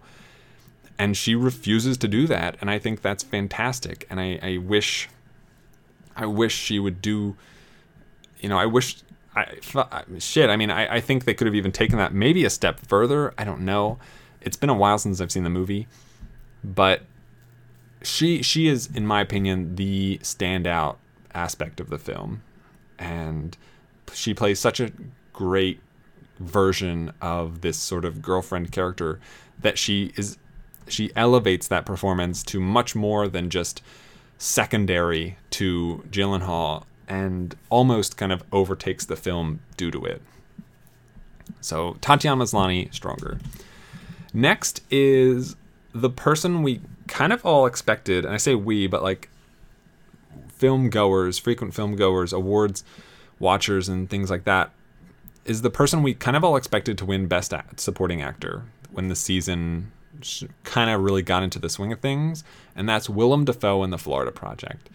He had a ton of momentum at the end of the early December, early like winter, end of end of the fall time, uh, and the movie was on a great trajectory as well. But all of a sudden, you know, you've got Sam Rockwell standing there denying his his his victory. And you know we'll still we that's still to be determined. You know a lot of time left. And despite the fact that you know McDormand Oldman uh, Rockwell and Janney have pretty much swept all the awards that have have been set in front of them I kind of I really do hope that at least one of them misses on Oscar night because it's kind of a boring quartet uh, and Willem Dafoe would be a fantastic spoiler in Best Supporting Actor, if you can even call it really a spoiler. I mean, he is fantastic in The Florida Project, a film that's like so. It's it's so such a such a, a unique film. I mean, it's it's not. I mean, it's Sean Baker has pretty much all of his films feel very similar. They have this same kind of quality to them and Florida Project to me doesn't really feel that much different. You know, it, it's definitely in line with Tangerine and Starlet, but it is it's it's shot so strangely when you compare it to every other film I talk about on this list, and it ultimately ends up somehow it's all about Brooklyn Prince and it's all about Willem Dafoe and the relationship that they have with every other character in the movie. And Willem Dafoe is on the top of his game. Uh, you know, he's he, he's rarely bad, and you know, this is one of his better performances. I don't know if I would necessarily call it his best, but it is definitely in the upper echelon for me. And he he brings such this this he has to be this sort of suave and confident caretaker and manager of this hotel. And part of that is and, and and I think I assume a big part of like just anyone who has that kind of a job is is knowing your clientele and knowing who the people are that live in your rooms. And to his credit, you know, you learn very early on, you know, Willem Dafoe, he's got everybody's number. He knows what's going on. He knows who's doing what. He knows the relationships and he knows who to talk to about what whenever something goes wrong. And even though he has that sort of confidence to him, it's still painfully obvious just how out of his element and like kind of in the deep he is regarding a lot of these kids that are just existing around him. And he can't quite handle it all by himself, although he tries to think he can. And there are some fantastic scenes that show just how strong his presence is in the film. Uh, you know, particularly the um, the scene where the kids are playing and, and ends up with the vending machine to kind of avoid spoilers there. And it, it's all perfectly uh, represented by Dafoe and, and the character who he is. You know, he's a good guy. He does good things. He just tries to make the best out of a situa- situation, which is the exact kind of opposite of um, uh, of Brooklyn Prince's mom, who kind of just can't can't seem to get out of her own way, and I think that sort of par- that not parallel, but that that sort of mirror image of the two ideologies uh, really shines through both characters, honestly, but far more so in Dafoe, who fully understands what he's gotten himself into in this role and is able to execute it beautifully. So, Willem Dafoe, The Florida Project. Uh, and number three, the person who, in all likelihood, will probably win that award is Sam Rockwell for Three Billboards Outside Ebbing, outside Ebbing Missouri. I can't really speak to the backlash about this movie and, and, all of the things going on around it. I've read up on much of it and I have tried to rationalize it in my head and and figure out where my own thoughts land. And I, am not sure that I could like fully articulate it uh, at the second. What I will say, uh, speaking to Rockwell's character Dixon, he is kind of an awful person, and I, I you know he just he is an awful person. He is abusive. He is racist. He is violent. He is untamed and willing to throw any measure of success out the window in just to kind of satisfy his inner desires and and sort of momentary flashes of um, ego and to hit the character's credit uh, by the end of the movie i wouldn't say that he was the worst person ever uh, he has definitely moved up that ladder a little bit. Uh, he is nowhere near, you know, even like uh, Woody Harrelson. You know, he is still a far worse character than Woody Harrelson. He's still worse than Frances McDormand, and like those are two characters that have done either done something not so great or ha- have sort of by inaction done some not so great things. And it, it's it's for some for a character that starts and ends in such terrible positions, uh, despite the improvements, to have any sympathy, to have any desire to want them to be better, to want them to improve, to to, to root for them for even half a second during that transition, during that change, is truly impressive on who the performer's part. And in this case, Sam Rockwell, who is incredibly charismatic uh, in everything, is able to portray a character that is so terrifyingly awful in a way that does make you feel bad for him at times. You know, we see him interacting with his very strict and like verbally abusive mother. We uh, we cringe and and and flin- flinch when he's in the uh, police office, uh, police station with the fire. Uh, we, you know, he as we commend him when he's trying to help solve the case, even after he's lost his job, and none of that changes the fact that he has been an absolute brute of a man to the people around him, to the people that, you know, presumably de- depended on him as a police officer for protection, and it's it's it's it's a paradox. It, it really is, and I'm I don't know. It- It's it's a movie that is so kind of bathed in controversy at this point that I don't know how it could possibly like I, I just don't see how it will have a, a successful lasting memory but rockwell's performance issues with the character aside is great uh, and it, it thoroughly impressed me so sam rockwell for three billboards outside ebbing missouri and our our uh, our consolation prize goes to the other performance in The Big Sick, and that's Holly Hunter. I touched on her a little bit uh, in relation to Ray Romano. She is just untamed. I, I feel I said that already, but she is untamed in this movie. Uh, she is feral when she is fighting Ray Romano. When they are having an argument, she is circling him like a lion. She is stalking her prey, which is incredible. You know, like that's not something that you write into a screenplay. Uh, she is uh, she is heartfelt when she's talking to Kumail about Emily and and about herself and her relationship with Ray Romano. She gets uh, she's upset and she you know she tells initially she's very uh, hostile towards Kumail. She grows to like be close to him and and enjoy and love him for who he is. And then uh, you know then when Emily wakes up, everything kind of gets turned on its head a second time.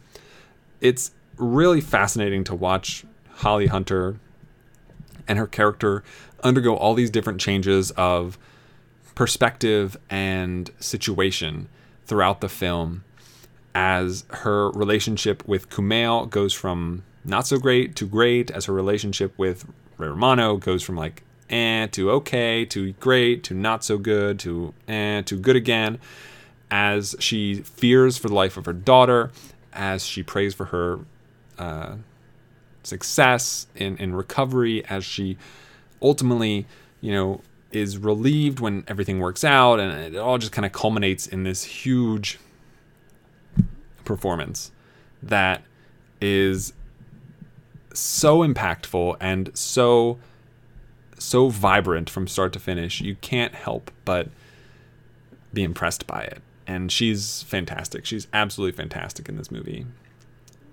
Holly Hunter, the big sick. But the number one, this year's winner uh, for best supporting performance is Laurie Metcalf for Lady Bird. This is the second win for Lady Bird this this year, uh, adding to screenplay a best supporting performance win, and I I just I cannot get past how deep and layered this character and this portrayal is. Uh, Laurie Metcalf, as Tracy Letts says in the movie, you know, she and, and, and Lady Bird, Saoirse Ronan, are so strong-willed and headstrong and stubborn, and it's it's brilliant to watch that play out as uh, as as Metcalf is is so easily sort of uh, triggered by the way that Lady Bird talks, by the way that she refers to herself, refers to her family, her house, uh, the people around her, how she refers to her life and her future. You know, it does not take much to instantly turn Laurie Metcalf on to sort of reprimanding the thoughts that are going on in her daughter's head. And it's it's that trigger, that little switch that flips that you see it happen. Like you can you can watch the moment in her face where she goes from you know this is just a nice fine moment. You know we're driving in the car. We just finished listening to an audiobook. And all of a sudden you know she is you know lady bird is talking about going to college and and living on the east coast or something like that. And and and you know and all of a sudden Laurie Metcalf can't stand it anymore. She could not believe that she has raised such a snobbish daughter, such a such a petulant child, and but but more to that is the way that she kind of she goes to this other place. You know, she's she's frustrated, she's upset, and at the same time, you can tell that she really especially early on in the movie, she doesn't really consider that what she's saying may not always be the right thing. And you know, the that very first interaction when Lady Bird jumps out of the rolls out of the car and breaks her arm is traumatizing, you know? Like it's very funny, it's played for humor, but it's also like scary that a very nice and peaceful moment between the two of them in the manner in the span of like two minutes turned into something that dangerous and that violent and so as you track that relationship between metcalf and ronan throughout the film you watch you see that when they're trying on clothes uh, you know and and lady bird tell asks laurie metcalf you know is this what if this is the best version of me? And you can you know that that whole conversation you can see metcalf like trying to think okay i can't just like i can't lie. I can't say that i, I like her you know uh, you know i love her i can't say that i like her and yet in her head she has to be going through that spinning through that wheel and thinking but how can i avoid another situation like the car how can i prevent that from happening but not cave in to what I think is the truth. And that's something that you can kind of watch change and grow as the film progresses. It's really, really fascinating and leads to such a wonderful portrayal of such an incredibly complicated character that does have those little small changes throughout the film, uh, all culminating in uh, easily the best scene of the best scene of the movie at the airport when she drives away and you just and the camera just stays on Metcalf's face is is glorious and, and incredible. So for me, you know, the best supporting performance of the year is Laurie Metcalf, Lady Bird. It's so fast, fascinating, so fantastic, um, incredible, truly, truly incredible. All right, four categories to go. Uh, we are now going to move on to Best Director. And the nominees are Darren Aronofsky for Mother, Guillermo del Toro, The Shape of Water, Greta Gerwig, Lady Bird, Christopher Nolan, Dunkirk, and Jordan Peele for Get Out. Uh, so we've got, you know, these are films. Uh, you know, Shape of Water, Lady Bird, Dunkirk have come up multiple times already this year, and uh, Mother, we saw Mother in tactile effects. Uh, we saw Get Out in screenplay. These are films that not only, with the exception of Mother, are just they've been in the game and in the system from the beginning. They are, you know, the most recognizable titles in up from the year, and uh, with the exception of Aronofsky, all of them, all of these directors are nominated for Best Director this year. And that's you know i it's tough to argue that the four of them don't deserve it. it it's truly they, they what they've achieved is is so fascinating, so monumental. So what I'm going to do first, I'm going to knock out number five, which is Aronofsky, and I don't, and that kind of feels like I'm belittling his own performance as a director, and it's not. You know, he he is able to like this is a movie that is Mother is v- very straightforward in the message it's trying to send. It is far from uh, subtle in what it's getting across, but it has a lot of different interpretations. It's open to a lot of different uh, discussions about what's really happening and what each thing represents, and, and whether it's biblical or, or whether it's it's personal to uh, Aronofsky or something greater than that or a combination therein. It could mean any of the things. And the true the the reason he makes this list and not like a Paul Thomas Anderson, not a Luca Guadagnino, not somebody like that, um, is is really because for me, managing to put together a film like this in a way that isn't something that you kind of just like leave the film and kind of roll your eyes and say, okay, I get it, it's this. Uh, when it's you know something that steeped in allegory that can also spark an actual discussion about the film to the extent where you aren't actually sure what his intention was, but you know what you got out of it. And the next person, the person next to you knows what they got out of it, and it's not necessarily the same thing. And that doesn't diminish or belittle what either person felt. You know, it, it's tough to create a film like that that's so obviously an allegory, but isn't obvious as to what allegory it necessarily is. I think that's really, really impressive. And I think more to the point is that uh, Aronofsky just knows how to make that film. Uh, he he knows exactly how that film needs to present itself to become so ambiguous, but also obvious in different ways. Uh, you know, he he manages to utilize the actors to the best of their abilities. Uh, you know, he gets an incredible form- performance out of Jennifer Lawrence, really good performances out of Javier Bardem, and, and you know, even like the smaller characters like Kristen Wiig and Domhnall Gleeson are all given a lot of good things to do. And I, I just definitely don't want to say like in, indica- in imply that you know Aronofsky is that like a, in a completely different lower tier because I'm going to separate him from the rest of the the other four. So that's Darren Aronofsky for Mother. Now the other four who are you know they, we've seen them they've been nominated for like every single directing achievement around. Uh, it's so tough to order these guys. You know, I think a lot of people are predicting Del Toro to win the Oscar.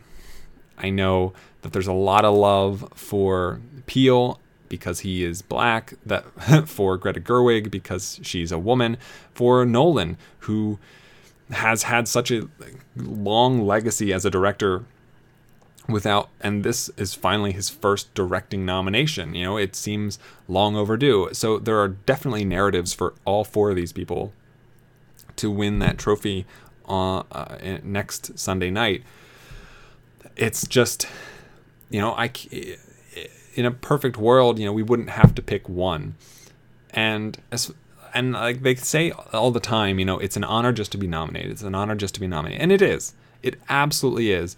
You know, it, it's it's you can't win if you're not nominated, and the fact that these four people made it to this point uh, together in this year, like it's just kind of this perfect storm. You have, you know, like I said, you know, one of you know a woman. Um, you know, you have a British man, you have a black man, you have a a, a Mexican, I think Del Toro, Mexican, Mexican man, Spanish, Hispanic. I'm not 100% sure about that one actually. He is Del Toro. Mexican. I was right. Um, you know, you have all the, these four different people from completely different, uh, I don't know, ethnicities slash uh, demographics, and they've all created incredible films. You know, uh, it's it's it's kind of remarkable, and I don't want to take anything away from them, but I would just but just to say that you know Del Toro, who is my number four, uh, you know they they a lot of people have referred to Shape of Water as a passion project, a very personal project of his, and you know it, it shows in the movie. He crafts it so beautifully, so brilliantly. You know, Lady Bird, Greta Gerwig, who's my number three. Uh, this is hopefully just the start of an incredible and long directorial career for her. Uh, I thought she was an incredible actress. She's been nominated in the past for acting by me twice, and for her to some for for her first written and directed film to be not only nominated in both categories in my by me, but like she won best screenplay for me. She was nominated by both for the Oscar as well. That's impressive. That's incredible and a huge achievement. And I can't wait to see more of her from her because I think Lady Bird is absolutely astonishing. Uh, my number two is Peele for Get Out. This is also his directorial debut, and he also wrote the film. He was nominated for both for me and the Oscars. He created this entire new lexicon for which we can talk about these kind of issues. He opened up a conversation that needed to be had. Uh, he he just kind of blew the door off the hinges when Get Out came out a year ago, which is incredible. Uh, it's it's truly astonishing. But for me, I pick my pick is Dunkirk and Christopher Nolan, and it's you know he he is someone he is a director he is a, a, a filmmaker who if you watch all of his movies if you've seen them all he loves to mess around and play with time and perspective and while this may not be the most ambitious in that sense it is incredibly ambitious in that he takes a kind of film that is typically regarded with very much respect and esteem the war film and then he adds his own layer of convolution to it uh, by putting giving it three distinct narratives each transpiring over a different period of time interweaving them. You know i talked about this when i went over hans zimmer's score. And the fact the way that nolan puts this film together is nearly flawless. Uh, you know he it's been remarked you've probably seen this on twitter or somewhere you know you never see the germans in this movie. You never see the nazis. This is all survival. And i think that is at its core just the the most impressive element is how perfect and uh, uh, uh, well constructed and sculpted this film is. You know, it doesn't. It's it's short. It's one of his shortest films, and it's able to convey a huge range of emotions that are all generally negative until the end of the movie. And you kind of just can't help but be drawn closer and closer into the movie as the ticking clock passes. It's it's it's so remarkable. It is so so so remarkable. My best director is Christopher Nolan for Dunkirk this year. That's what I that's what I've landed on, uh, which marks the second win for Dunkirk this year, director and score. Um, yeah, so Dunkirk and Ladybird, both with two wins right now. And we have three categories remaining. Let us go to Best Scene. So, the nominees are Circling in the Hospital, The Big Sick, Airport Departure, Ladybird, Omelette, Phantom Thread, Ballroom Scene, The Square, and Slipping Away, World of Tomorrow, The Burden of Other People's Thoughts. So, this for the first time, uh, you know, when I look at last year's best scene nominees, all of them were nominated in other categories. And I look at 2015, all of them were nominated in other categories.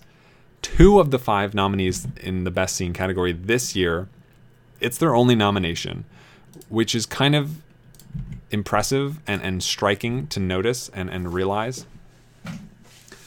But those are are five and four. So we'll talk about those first. And my number five is Omelet and Phantom Thread.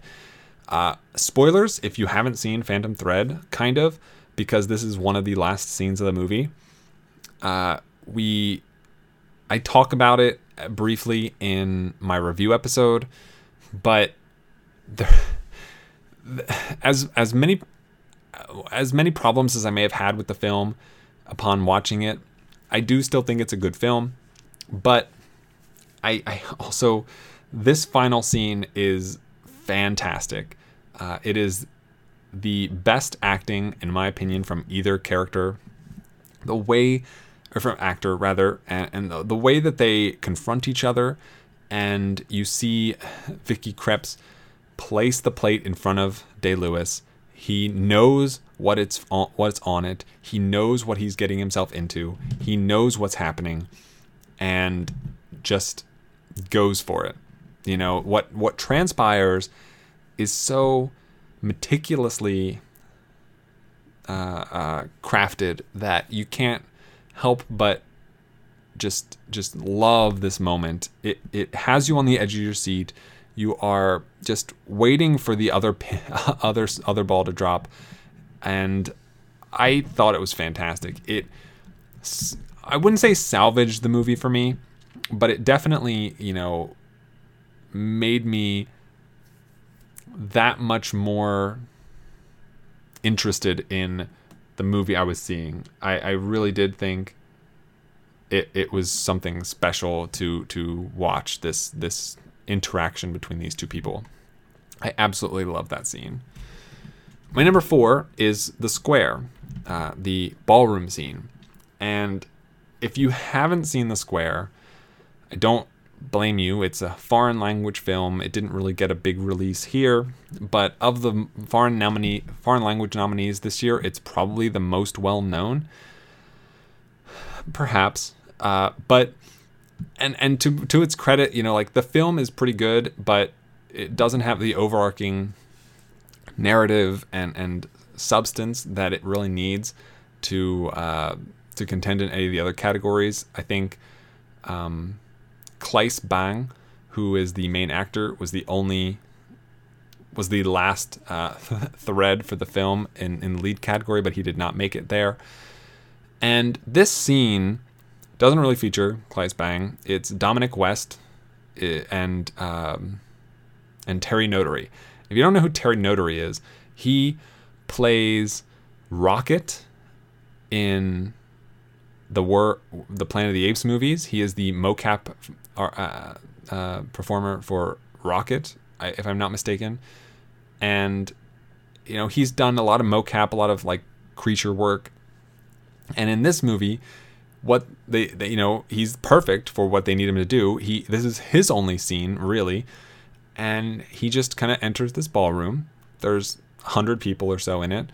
He's got these sort of mechanized um, front uh, limb things that make him help him walk as if he were an ape, just like he were in was in, in Planet of the Apes, and he just kind of acts like an ape in this ballroom scene, and to kind of not go too deep into the spoilers of it, it gets pretty. He gets pretty aggressive with Dominic West. He you know, he he sees another alpha male threaten him, and so he he he challenges the other the, this alpha male character and puts him in his place and you know all of a sudden the atmosphere drops in the in the room. And it's no longer oh this is fun oh this is cool this is exciting. No no no no this is kind of scary. And then it goes further. And you know, I remember watching this half horrified, watching what was happening because you're kind of stunned at first because of what's taking place, and with each subsequent uh, uh, elevation to the narrative, it gets that much more terrifying. Um, you know, when he takes a woman out of her seat, and you know, you have got people trying to, you know, he is he is a big guy. He is he is not tiny. He is a strong, massive human being, and it's it would be scary to even attempt to to uh, to change his mind about something, and you kind of get the sense that there are a lot of people in that room that want to stop him from what he's doing, and they don't feel like they can. And this scene, it's played as like an art exhibit. Like this is his art, and so the whole time you have to kind of wonder, well, how much, how how far is he going to take this? You know, does he how how ingrained is he in the mind of an ape, in the mind of a monkey, that he is willing to to act like one to this degree, to this extent, and and is there any way to to pull him back from the brink? Uh, you you're not sure. You you don't know what the answer to that question is, and that's also terrifying. Um, it is it is not an easy scene to watch, and you don't really feel great uh, when you come out the other side of it. And I think that's the intention. And if it is, that is it, it works. It works so well. So that's the ballroom scene from The Square. Our number three this year, uh, come we go back to The Big Sick um, for its fourth nomination so far uh, with the scene of circling in the hospital.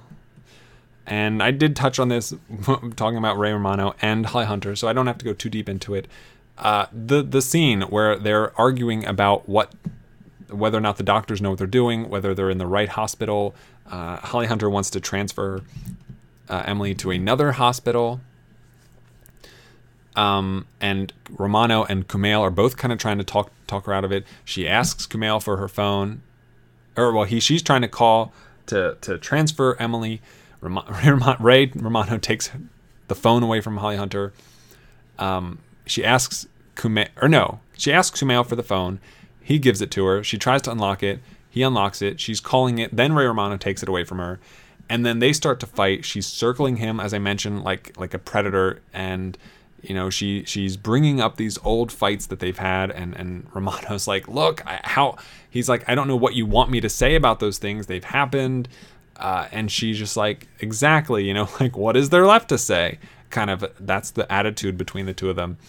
And it just so perfectly encapsulates this bu- bubbling over uh, rage between these two characters and how difficult and trying this entire circumstance is you know, they don't want to be in this hospital. They don't want to have to deal with any of this shit. And yet they're stuck here because their daughter is in grave, grave need of them. And th- there's not much else they can do. And it just, you, tensions run thick uh, in moments like that. And it, it's, it's unfortunate, but it makes for a fantastic scene in movie in the movie. And, and Holly Hunter again, is incredible in that scene. Truly, truly great. Number two is World of Tomorrow, episode two, The Burden of Other People's Thoughts. And uh, the scene is slipping away, is how I describe it. It's comes towards the end of the film. It's a short film, so if you haven't seen it, go see it. Uh, it's it's I think you can like download it on Vimeo or, or YouTube or wherever at this point. And the scene comes at the end of the film. We've watched uh, Emily Prime and Emily Four interacting throughout the film. You know, Emily Four wants to absorb the memories of Emily Prime in order to become her own person. And this final moment, she has t- they have taken this long journey into each other's minds, and at the end of it, we finally come to terms with Emily Four, who isn't really a version of Emily, uh, and you want she wants to be. And it's kind of tragic because at the end of the film you know this whole process is for her to become a copy of emily prime. And by the end of it you really know and you can tell that she doesn't want that anymore. You know she has kind of become a grown, attached to who she's been in her own life. And it is so sad. She's dancing in this final scene uh, she wants to be a ballerina a ballet dancer and you know i- it's it's it's very sad. It's a very emotional moment in my opinion. Uh, she you know she says how that you know for once she she feels beautiful. It feels beautiful. And now she's just slipping away. And it's kind of like she's dying this this character that we we came to love and understand just kind of dies away.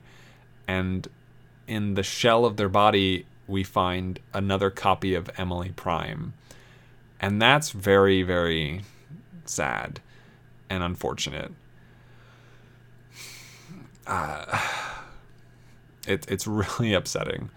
Um, but it is what happens. And that's that's the way things are. And and you know she ends up uh, singing a line from the first world of tomorrow uh, what a happy day it is.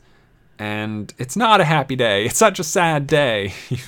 Awful movie. And then i love it. It's so good. And it really puts the perfect sort of cherry on top of that cake.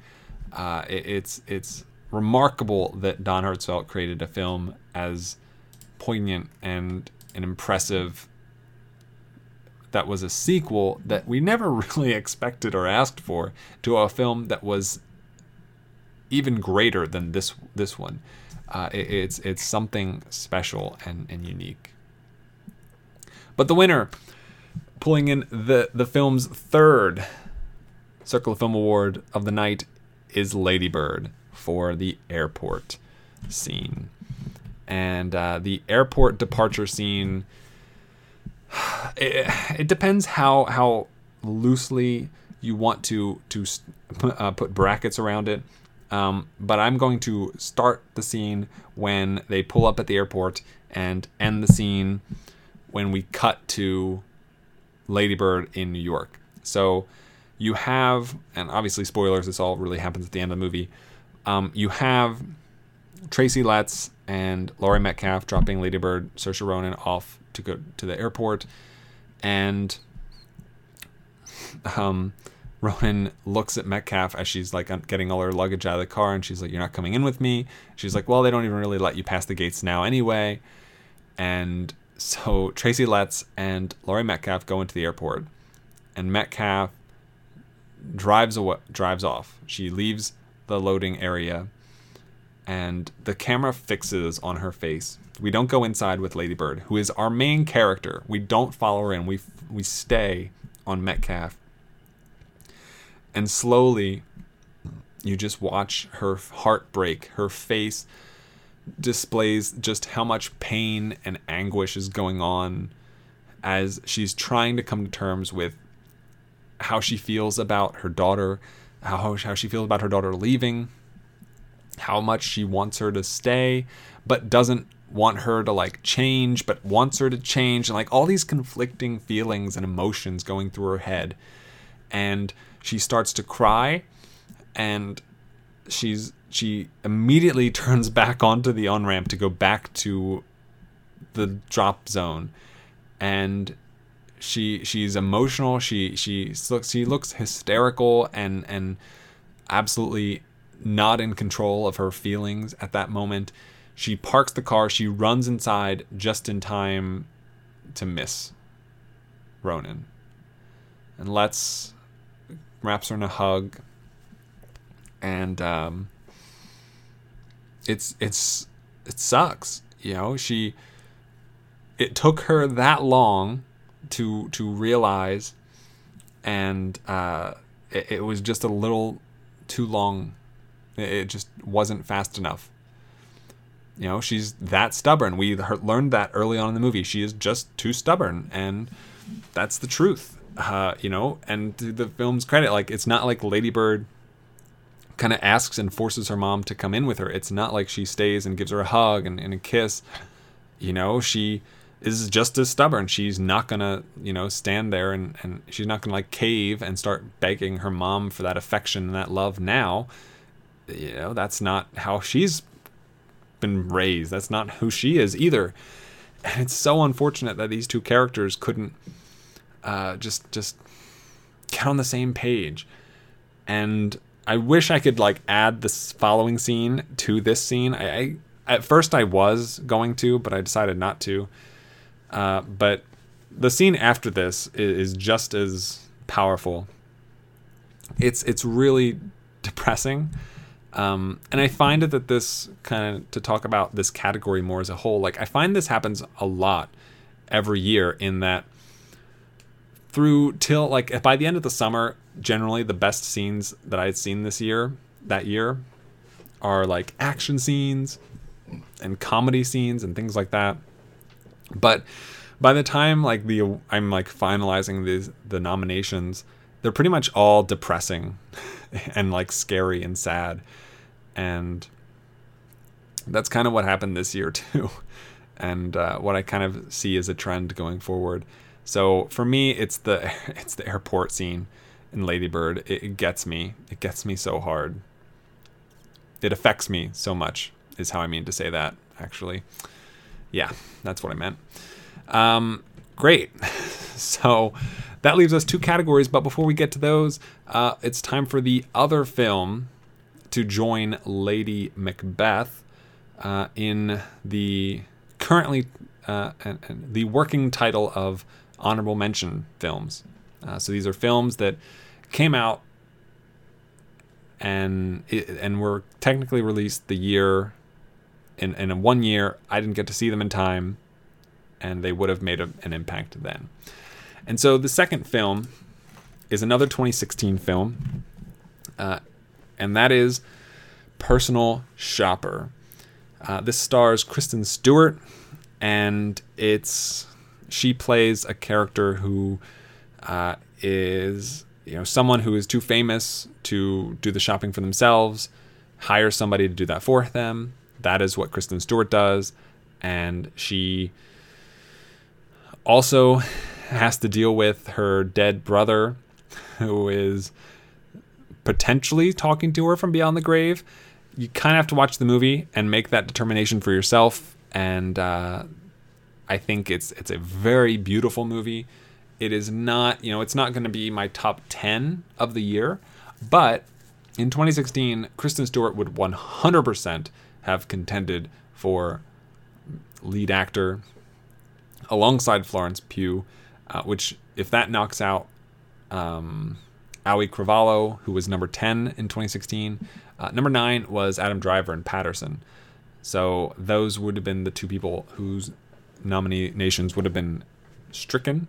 Ha, but uh, just things working out the way they are, they they held on to them, and these films will now be immortalized in a different way.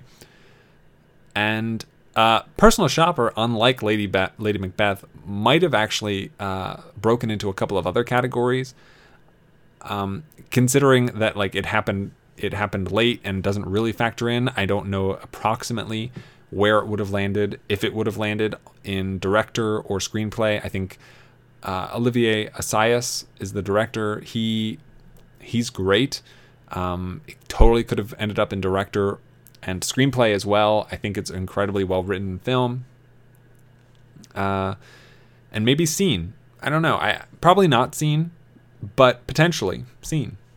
Uh, so yeah, it's it's definitely a film that I really enjoyed that I kind of fell in love with when I saw it and wish that we'd had wish that I'd seen it in time to in- include it in last year's awards, but there's always going to be a couple of those. So, personal shopper in the currently titled honorable mentions, but we'll def- I'll definitely think of a better title because I don't like that one at the moment. So, Lady Macbeth and Personal Shopper become the first two films to be added in in hindsight.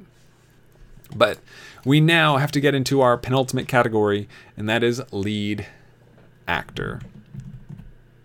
And the nominees are Timothée Chalamet, Call Me By Your Name, Sally Hawkins, The Shape of Water, Daniel Kaluuya, Get Out, Jennifer Lawrence, Mother, Frances McDormand, Three Billboards Outside Ebbing, Missouri, Robert Pattinson, Good Time, Haley Lu Richardson, Columbus, Margot Robbie, I, Tonya, Saoirse Ronan, Ladybird, and Andy Serkis, War for the Planet of the Apes. Some great, great people in this list, honestly. This one was a lot more difficult for me uh, when I combined the two categories to determine like who, which number one, uh, male or female, would actually come out on top. It was incredibly close, and I've still kind of in my head gone back and forth, but I haven't changed it since I since I combined the two. But let's let's start at the bottom. Uh, number ten for me is Haley Lu Richardson for Columbus. Now she she is really good in this movie. Uh, she and John Cho develop an incredible re- um, repertoire and relationship between the two of them. You can listen to my review episode. Uh, I really do love her character, and Haley Richardson plays her with such a fantastic nuance and gives such interesting and fantastic life to her. I, I was reminded by um, Hailee Steinfeld in um, Edge of 17 from last year. I think they're very similar characters uh, dealing with sh- issues and problems that they're they're kind of not old enough to really have the experience to get through and they each kind of approach things in a way that isn't necessarily the best option and I thought that was really interesting. I, I love Haley Richardson in that movie in this movie and her I'm so excited like to see her in other things and hopefully to see her kind of develop more indie cred as it were. I just think the film itself is, is so brilliant and so special and so unique. And a big part of that is Richardson's performance and her the way her character goes undergoes great changes throughout the film. She she starts out very resolute, very steadfast, uh, but with this sort of dream in the back of her mind, placed on the back burner for years now, and slowly she's able to not only come to terms with the level of selfishness that comes with like aspiring to be the thing you want to do and be but also to have have the wherewithal and benevolence to incorporate John Cho's character and his problems and his dilemmas into her own life and to take those on and also give them their own credence and weight. I think that's just it's it's awesome. I don't know, it's just awesome. It's so cool. So, yeah, for me, Haley Richardson's great. Uh, but number 10 for me this year. Number 9 is Margot Robbie for I, Tonya. She's great, uh, but I do think that her big moment comes toward the end when she's in front of the judge. And if you've listened to most reviews about the film and people talk about her performance, I think a lot of them kind of cite that as her best moment. And I, I agree. Uh, I do. It is kind of a little silly when like they say, "Oh, she was 14," and da da da da, and then they flash to Margot Robbie in braces, and it's like, mm, I don't think so. Uh, but I don't know. Like the it, her character kind of suffers from the same problem as Janney's. I don't think they're necessarily. I think she does change a little bit throughout the film, but the problem with a character who you see at the end of the of her narrative timeline um, from the beginning through the end of the film and sprinkled throughout you know we see few the like the present day version of Tonya Harding played by Margot Robbie constantly throughout the movie and then we're flashing back to what she used to be as a kid as a young adult and the problem like the benefit to those elements is to see the contrast and see the differences. And where this really hurt Allison Janney is there there weren't many. Uh, there are a few uh, for Robbie, in my opinion. Not as many as I think there kind of could have been. Um, because I think the problem is that the movie, while we see Hart, uh, Robbie as Harding professing that you know she was just in the wrong place at the wrong time, a lot of this stuff was out of her control. She didn't really have much to do with the events that took place. The film, when you flash back into it, also projects the same image, and I think that if if the film had given Ton, uh, Robbie uh, the chance to kind of open up a little bit more into other possibilities, I think that could have been very interesting. As it is, she's just great. You know, like there's absolutely nothing wrong with that. And I think, in my opinion, she's a she, her performance is better than Janney's. Uh, I was very taken by it. I thought she was incredible, so good. Uh, number eight is uh, the the the Frances McDormand from Three Billboards. I'm definitely not as high on her performance as a lot of people. I think she is definitely no Saoirse Ronan. She's definitely no Sally Hawkins, and uh, the I mean I mean she's no everyone else on this list.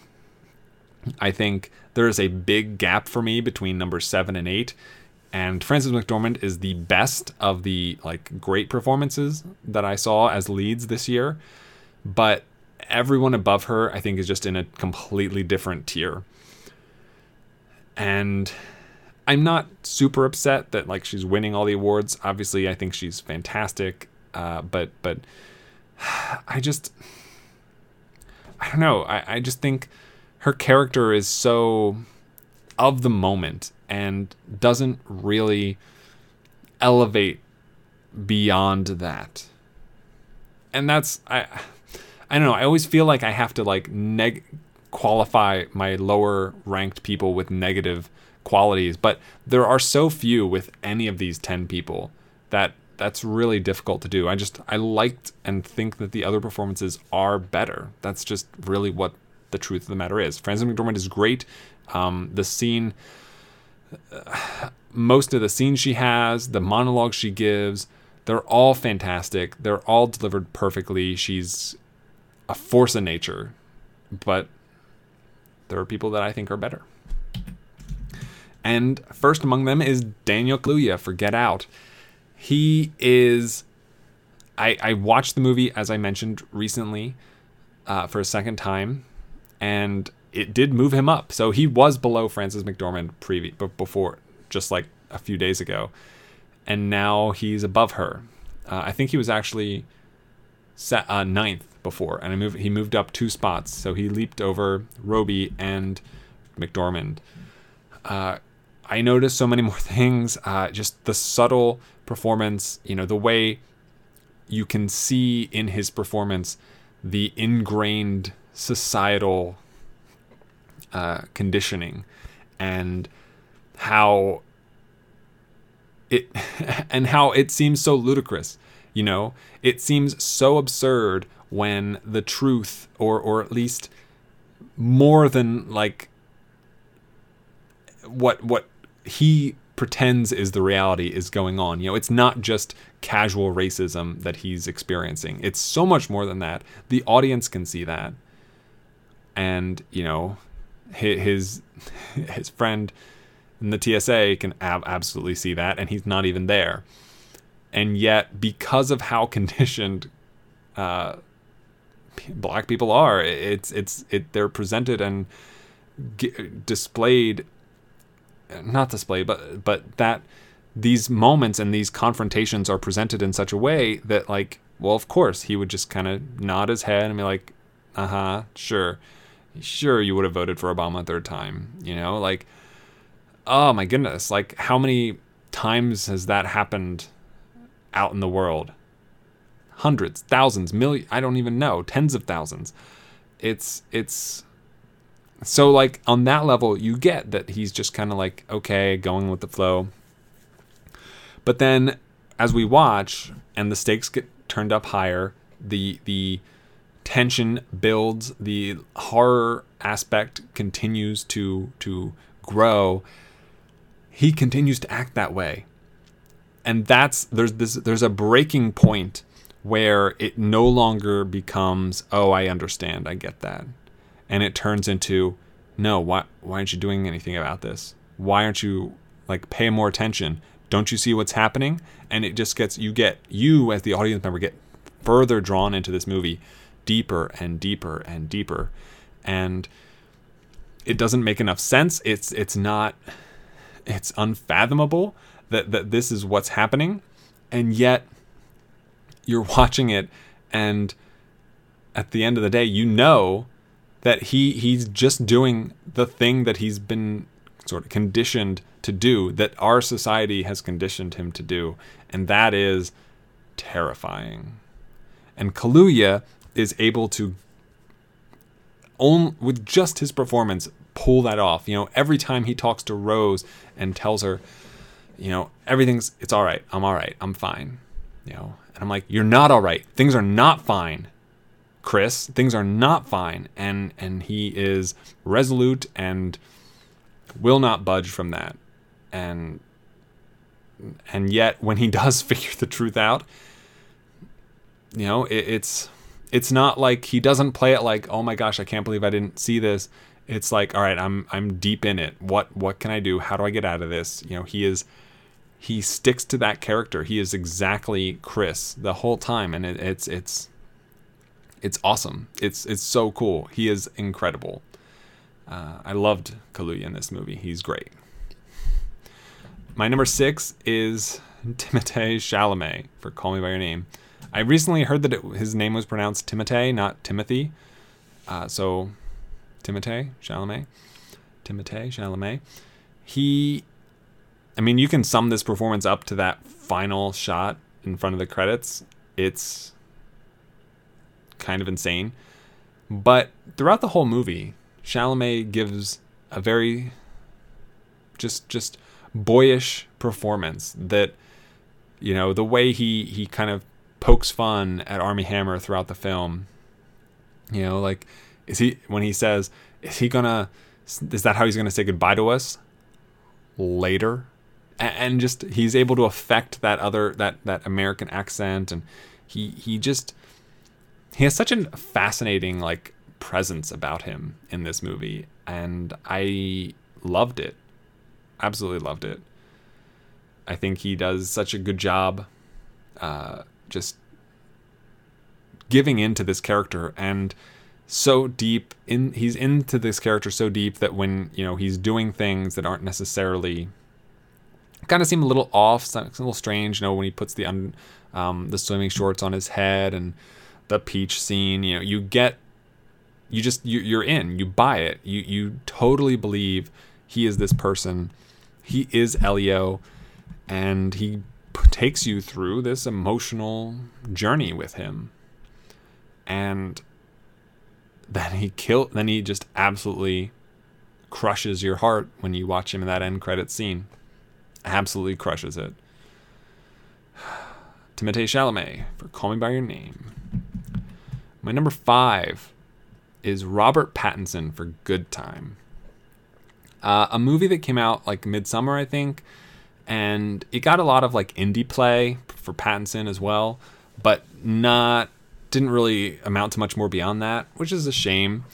Uh, I, I went into this movie without really any idea of what I was getting into, and whew, this is a, a thrill ride. This is so beautifully made and so beautifully acted, not just by Pattinson, by the entire cast, but Pattinson was the standout. I know a lot of people point to, um, I think it was Benny Safdie who plays the brother.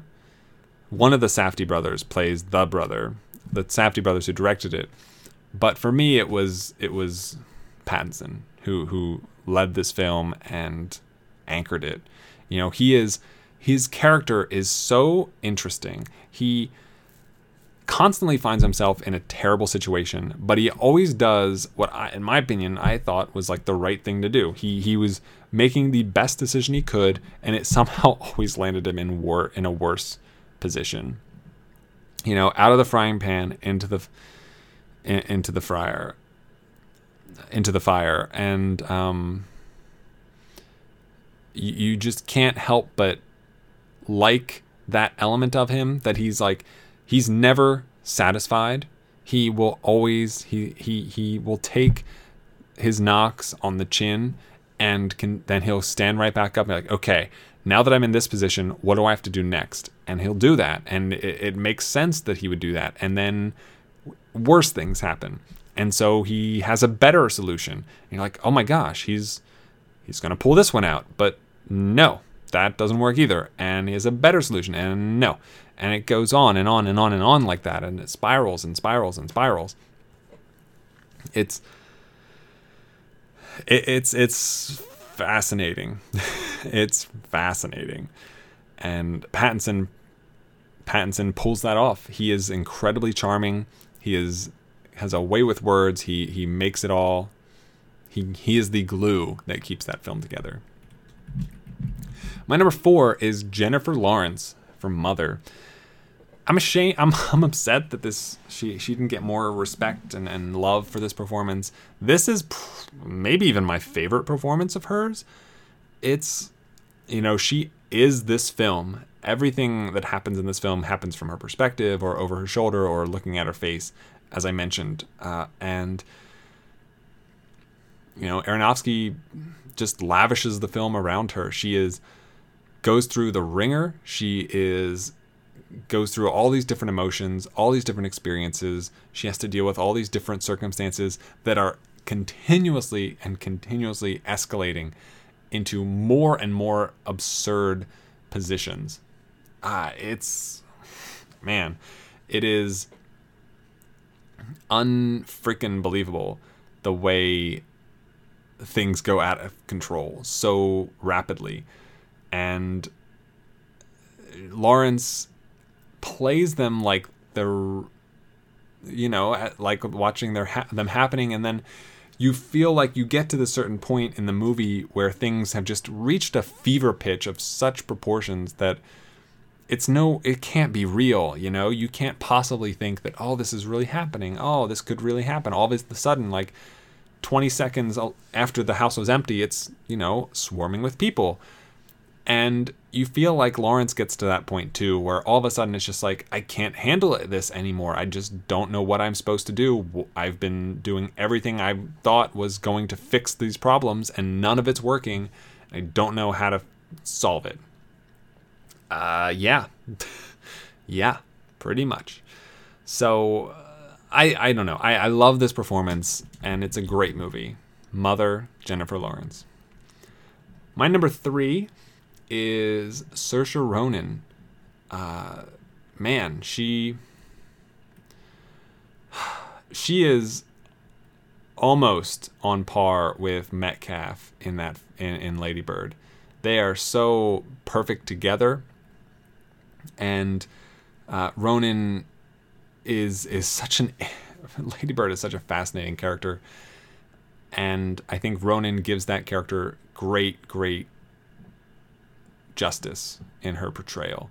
She is kind of like a character you we all probably went to school with at one point or another, but I think there's just enough difference to her to make her unlike most of the people we've seen or anybody we would really associate as like like a ladybird. She has incredible lines, perfect delivery. You get to see her grow through all these different relationships with Chalamet, who's in that movie as well, with Lucas Hedges, who was also in Three Billboards, with, uh, you know, as in the drama uh, program, um, as a student, in relationships with at her at home with her parents, with her brother. It's, uh, you know, it, it, you know, you get to see every side of her, and they're not all good sides, but she is Lady Bird. And she doesn't apologize for that. She's she's a character that like I really get behind and and really support and want to succeed. I think that there's a lot of incredible qualities to her and Gerwig is able to between Gerwig and Ronan we are able to uh, realize just how special she is and I, I thought she's fantastic. Saoirse Ronan Lady Bird. My top two so the top two are Hawkins and Serkis they were originally my one and my winners for the two separate categories male and female and I struggled so hard picking a winner out of these two. I think they are absolutely incredible. I think it is each of their best performances ever that I've seen. Uh, you know, now I haven't seen all of their performances, but I've seen many, and I, I would, I, I, and you know, to slight either of them, it felt like such a disservice, uh, which is a huge shame, in my opinion. But for me, my number two is Sally Hawkins from The Shape of Water. She puts in a phenomenal performance as a mute woman who is an outsider and finds love with another outsider who just happens to be a fish person and develops a relationship with him that is beautiful and natural and and adorable and, and incredible. She has Octavia Spencer and Richard Jenkins by her side, who aren't they don't always see eye to eye, uh, but but they support her and they are able to fill in gaps in her life. You know, you have Jenkins, who has his own um, romantic misgivings, where, where, whereas Octavia Spencer is incredibly talkative, which balances out perfectly. You have her brief interactions with Michael Stuhlbarg's character, who is his own his own kind of entity in that movie, uh, and then her very horrifying reaction uh, um, scenes that she shares with Michael Shannon, who the vi- as the villain is um, pretty potent, and you get to see all these different facets to Hawkins. Uh, you see, uh, you see her as she is in bliss when she dances and sings and you see her in turmoil as you know she she realize you know she needs every she needs help to save this man that she has grown attached to and it doesn't seem like that anyone wants to help her and she is frustrated. You see her in love you see her with pleasure with pain and then you find at the end of the movie that she is uh, she's home. You know, that's kind of the best way to describe it. She finds her way home at the end of the movie, and it's really something beautiful to behold. And Hawkins is amazing, absolutely amazing. But my number one is Andy Serkis in War for the Planet of the Apes. And I talked about this when we did score and when we did special effects. Uh, you know, this is the third film of the Planet of the Apes trilogy, the last film. Uh, Andy Serkis has played Caesar now three times, and he is able to add additional layers each time. He builds upon the foundations of the previous films. And when we watched him in Rise of the Planet of the Apes, he is a supporting I mean he's a supporting character in that movie. And he has a he has a ferocity in him but he's intelligent. And he just wants freedom and happiness and, and safety for himself and his apes, the apes that live with him.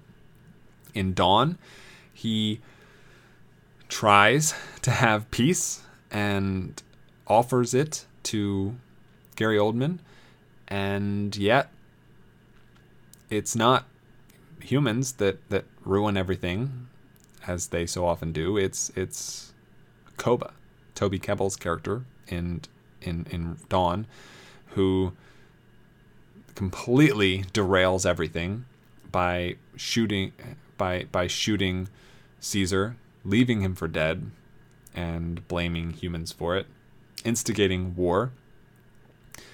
And both of those films each have their strengths. Uh, I think Dawn is much better than Rise, in my opinion.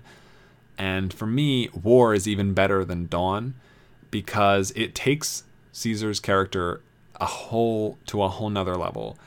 Now he's not this he's not just a leader anymore. He's not just the figurehead, the the representation of intelligent apes. He is a father.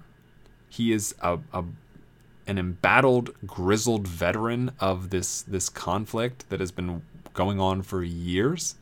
He is a sympathetic character who has been betrayed by those he's trusted, who has been considered weak by those around him for his trust and, and desire for to find goodness in the hearts of humans. Uh, he has has gone through a lot in these movies, and in war, it all kind of manifests ultimately.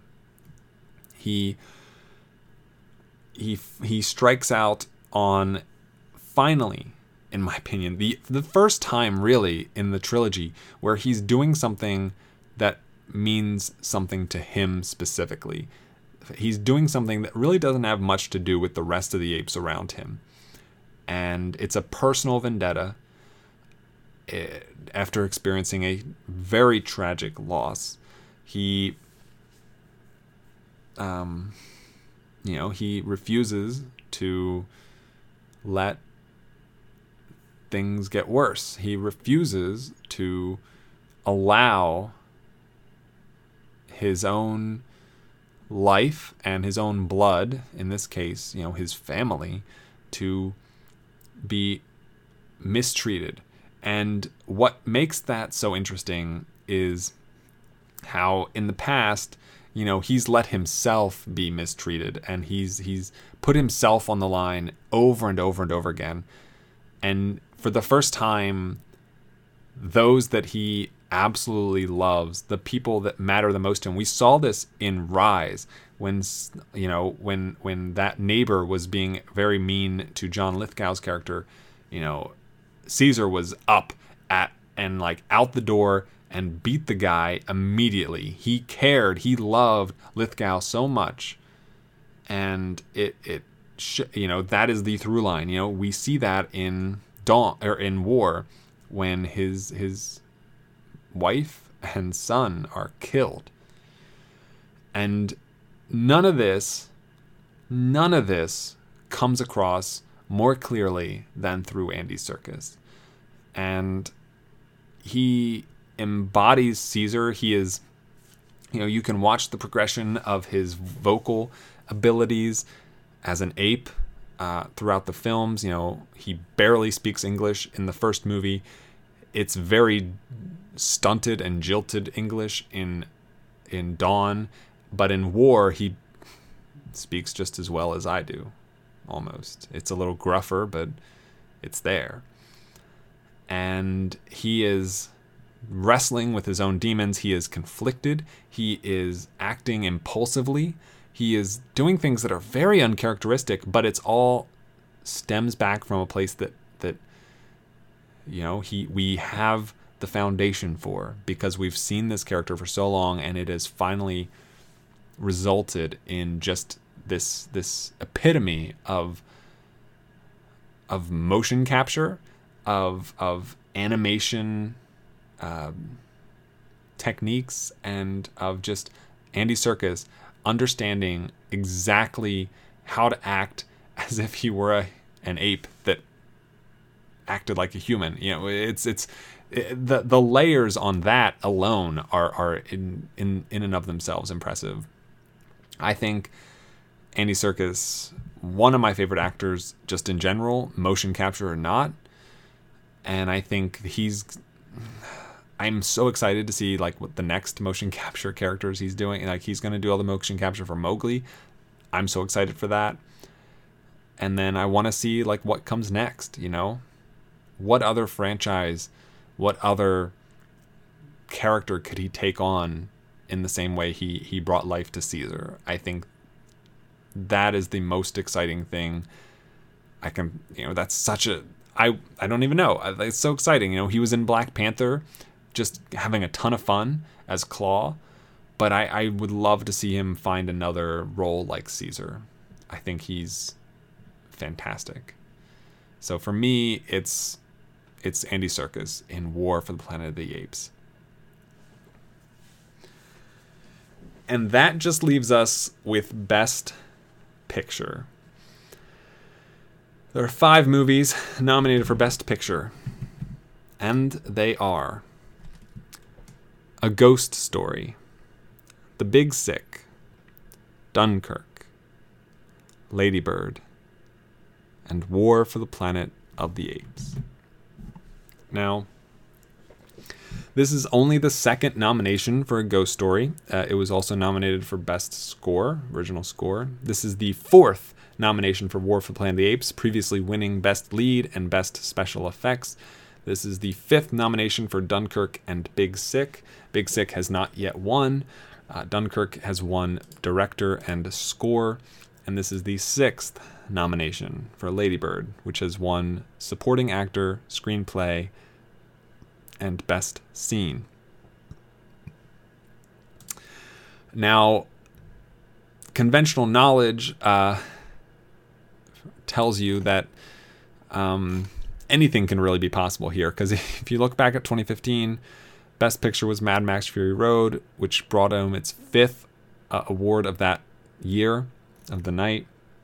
But if you look at 2016, Best Picture was The Handmaiden, which had not won anything at that point. Um, and so, like it always is, Best Picture is the only category that is based purely on the rating I gave a movie. So, my number five is The Big Sick with a 92. It is a film that is hilarious. It's it's heartbreaking, and it's incredibly well written. I can't help but enjoy myself watching it, but it's affecting. It's moving. It's it's personal. You can feel the uh, just the level of care that Emily Gordon and Kumail put into that movie, and it, it comes across brilliantly through Michael Showalter's direction and all the performances therein. And I gave that movie a 92. I gave A Ghost Story, my number four, a 93. Uh, it's, you know, it only has two nominations. It's not really a movie that, like, relies a lot on performances. Uh, I think the only thing, the next thing it was it was contending for, were both scene for the pie eating scene and director for Lowery.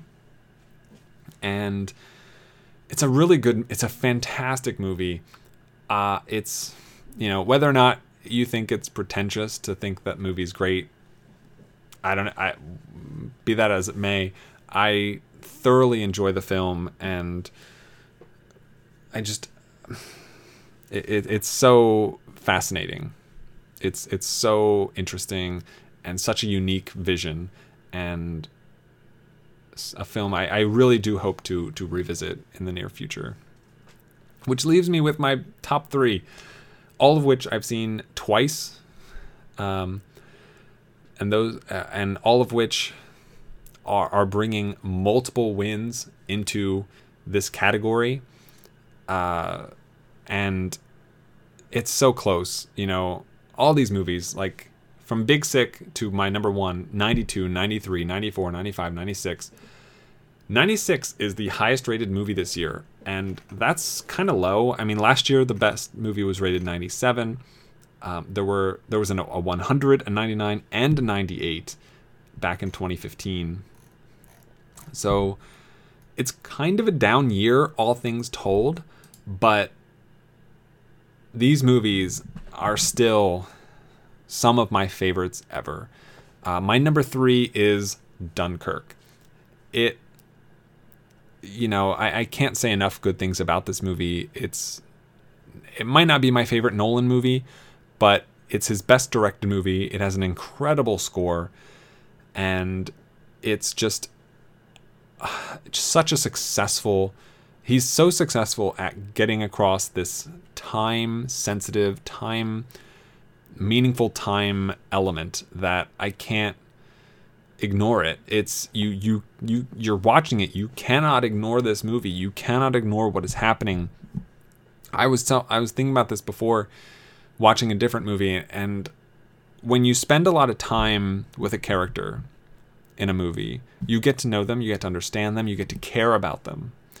Uh, and so when they have a dilemma, when they have a decision to make, when when their values are tested, you have you're invested in them.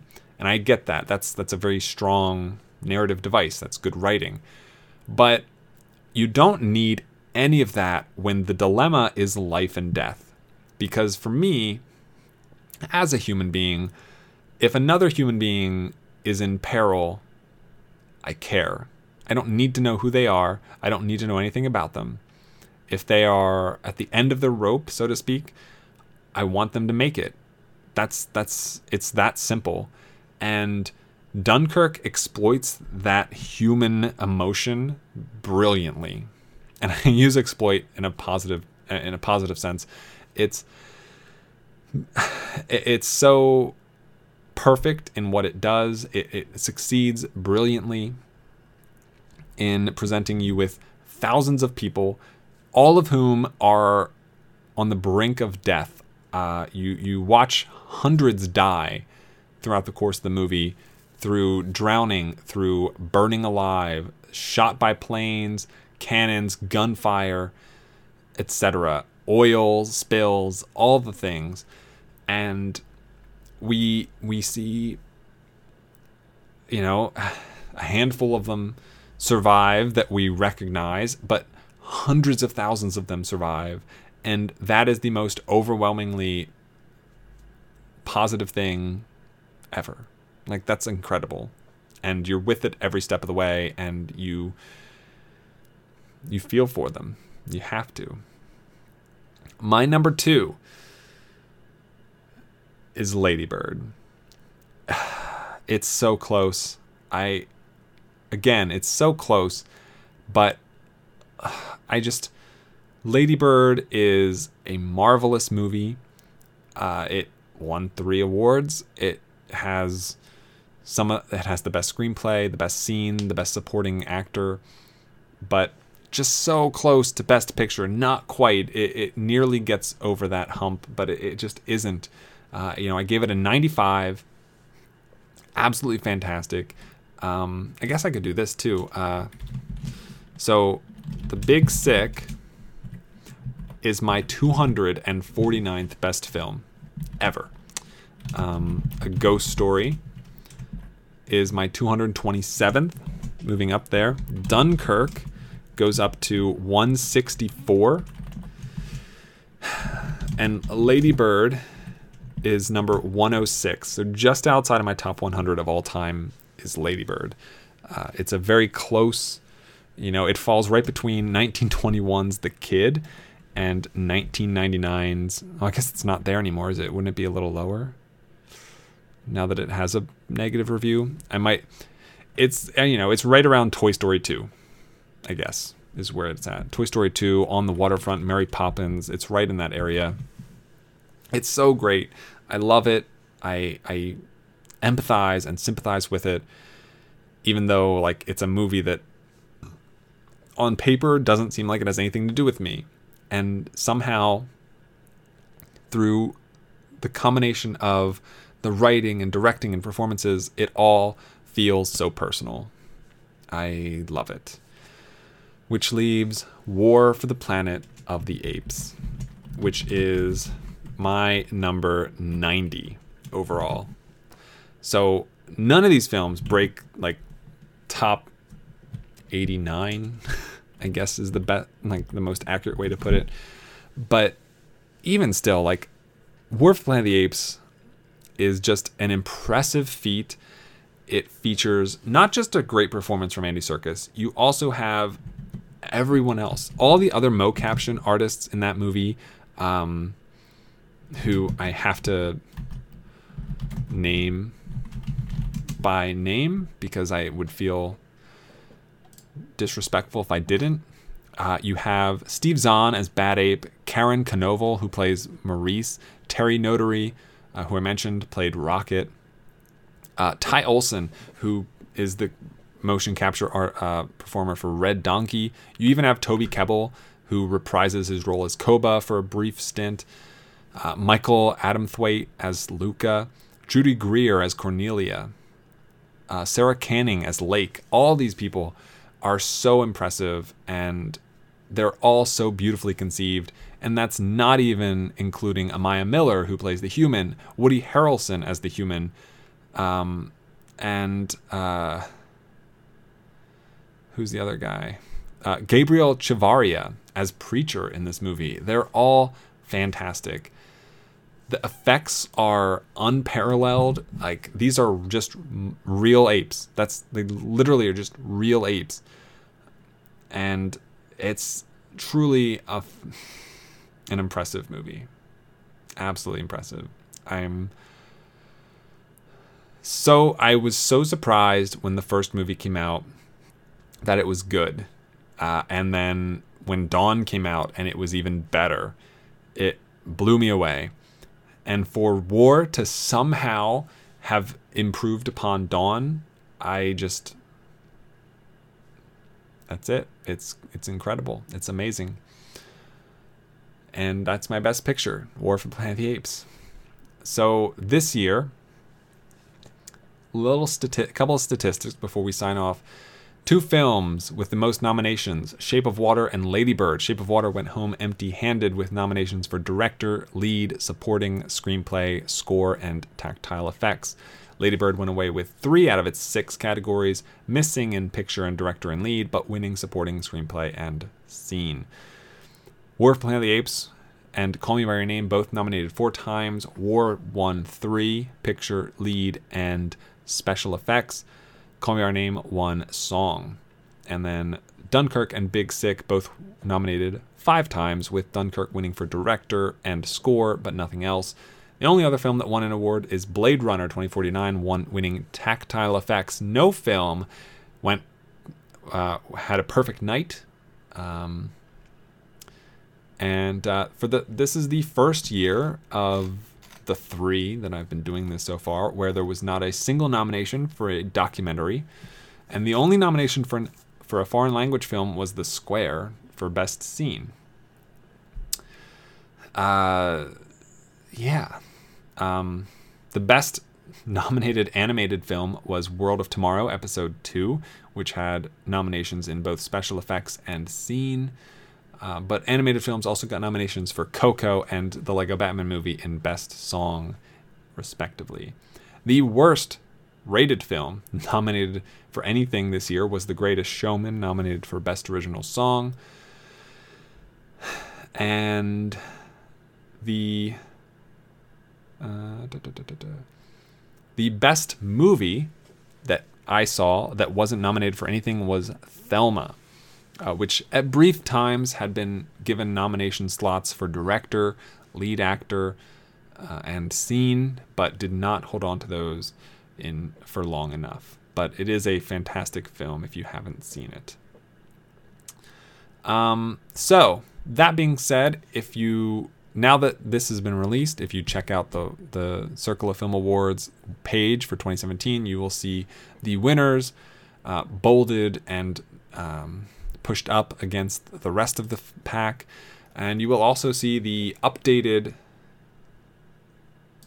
um, Circle of Film Awards overall page, where you can see that Lady Bird and The Shape of Water, uh, with six nominations, are too shy of the record held by Mad Max Fury Road, but they are above everything else that has ever been considered. Um, Lady Bird and War for Planet of the Apes, with three wins each, uh, are two behind Mad Max Fury Road, but ahead of anything else, with Dunkirk tying 10 Cloverfield Lane with two wins. Nothing had a perfect year. Big Sick, The Big Sick, had two nominations for in a single category in supporting actor for Holly Hunter and Ray Romano. Greta Gerwig has now had four nominations uh, in three years, adding her first win in screenplay this year, as long as along with her nomination for director. Uh, Michael Giacchino got his second nomination in original score, having previously won in 2015 for Inside Out. Jordan Peele was nominated twice for director and screenplay, and Guillermo del Toro was also nominated twice for director and screenplay. Uh, del Toro, Gerwig, and Peele both nominated twice all this year, uh, joining Park Chan Wook, who was nominated twice for director and screenplay of The Handmaiden last year. Um, this year had the fewest film unique film winners in a single year with just five. Uh, you compare that to last year, which had even after combining categories, only n- there were nine different films that won ten total awards last year, uh, and this year there were five films that won ten total awards. So, like I said, I did feel like this was a slightly down year uh, as compared to the overall quality of years past and that's reflected in some of the better films taking home multiple awards more frequently. And that's kind of it. Um, we are currently working on. I am currently at work on the 2018 Circle Film Awards. You can check those out now. Uh, it's pretty much all Black Panther all the time, right? when you look through the categories. But I'm sure that will change as the year path goes by. And unlike last year, I'm not going to update the overall records and stats um, throughout the year as I change things uh, on the 2018 side of things because it's just going to be a little too much to track. On the other hand, uh, I have added a new page to my spreadsheet, of course, because I can never not be finished working on this thing, where I have combined. I needed what I really needed was a way to track who's had been nominated the most times and won the most times and all that stuff uh, in the Circle of Film Awards, separate from the Academy Awards, but like down to the names. And this current, I currently am tracking those statistics back through 2012 because I know who the projected winners and nominees for those years are. But, um, or rather, through 2015, I have know the winners, but through 2012, I know the nominees for sure. I have projected winners, but those are still subject to change uh, before I release those episodes. So, um, yeah. So now we add Laurie Metcalf, um, Christopher Nolan, Andy Serkis, Hans Zimmer, and Greta Gerwig as the individuals who have won. And we currently have nobody who has won twice as of this moment. Uh, we have 16 current winners for 15 awards, with Andy Hull and Robert McDowell winning a joint award for best score in 2016. Uh, there are currently 12 men and four women who have won, which I'm not entirely happy about, but uh, I do know that that number is trending down. Uh, if you look at the acting wins, with three lead actors having won right now, Brie Larson, Andy Serkis, and Natalie Portman are the winners in those categories. Two women, one male. In supporting, you have Benicio del Toro, John Goodman, and Laurie Metcalf, two males, one female. Uh, all three director wins were male George Miller, Denis Villeneuve, and Christopher Nolan. Uh, two males, one female in screenplay Aaron Sorkin, Mike Mills, and Greta Gerwig. And four males have won Best Score Michael Giacchino, Hans Zimmer, Andy Hull, and Robert McDowell. But the most nominated person is Greta Gerwig uh, with four nominations. And that's a lot. That is a lot. So, uh, that's pretty much it for 2017. I hope I never watch another movie from 2017 again, but I think that's probably going to happen. I've now seen 365 films from 2017. That's one a day if I'd watched one a day last year. And I'm really ready to move on to 2018 stuff. So, all that being said, uh, thank you so much for listening to this episode. We did keep it under four hours, but it's heading towards three and a half. Uh, if you would like to send email me or you can do that at circleoffilm at gmail.com twitter at circleoffilm. Uh, if you want to check out the website circleoffilm.com circleoffilm awards past and present are there. And if you'd like to support the show and what i do head over to patreon.com slash circle of film i want to thank you so much for listening especially if you made it through this whole episode. And as always have a week So long, farewell, I'll be to say goodnight. I know she'll never leave me, even as she fades.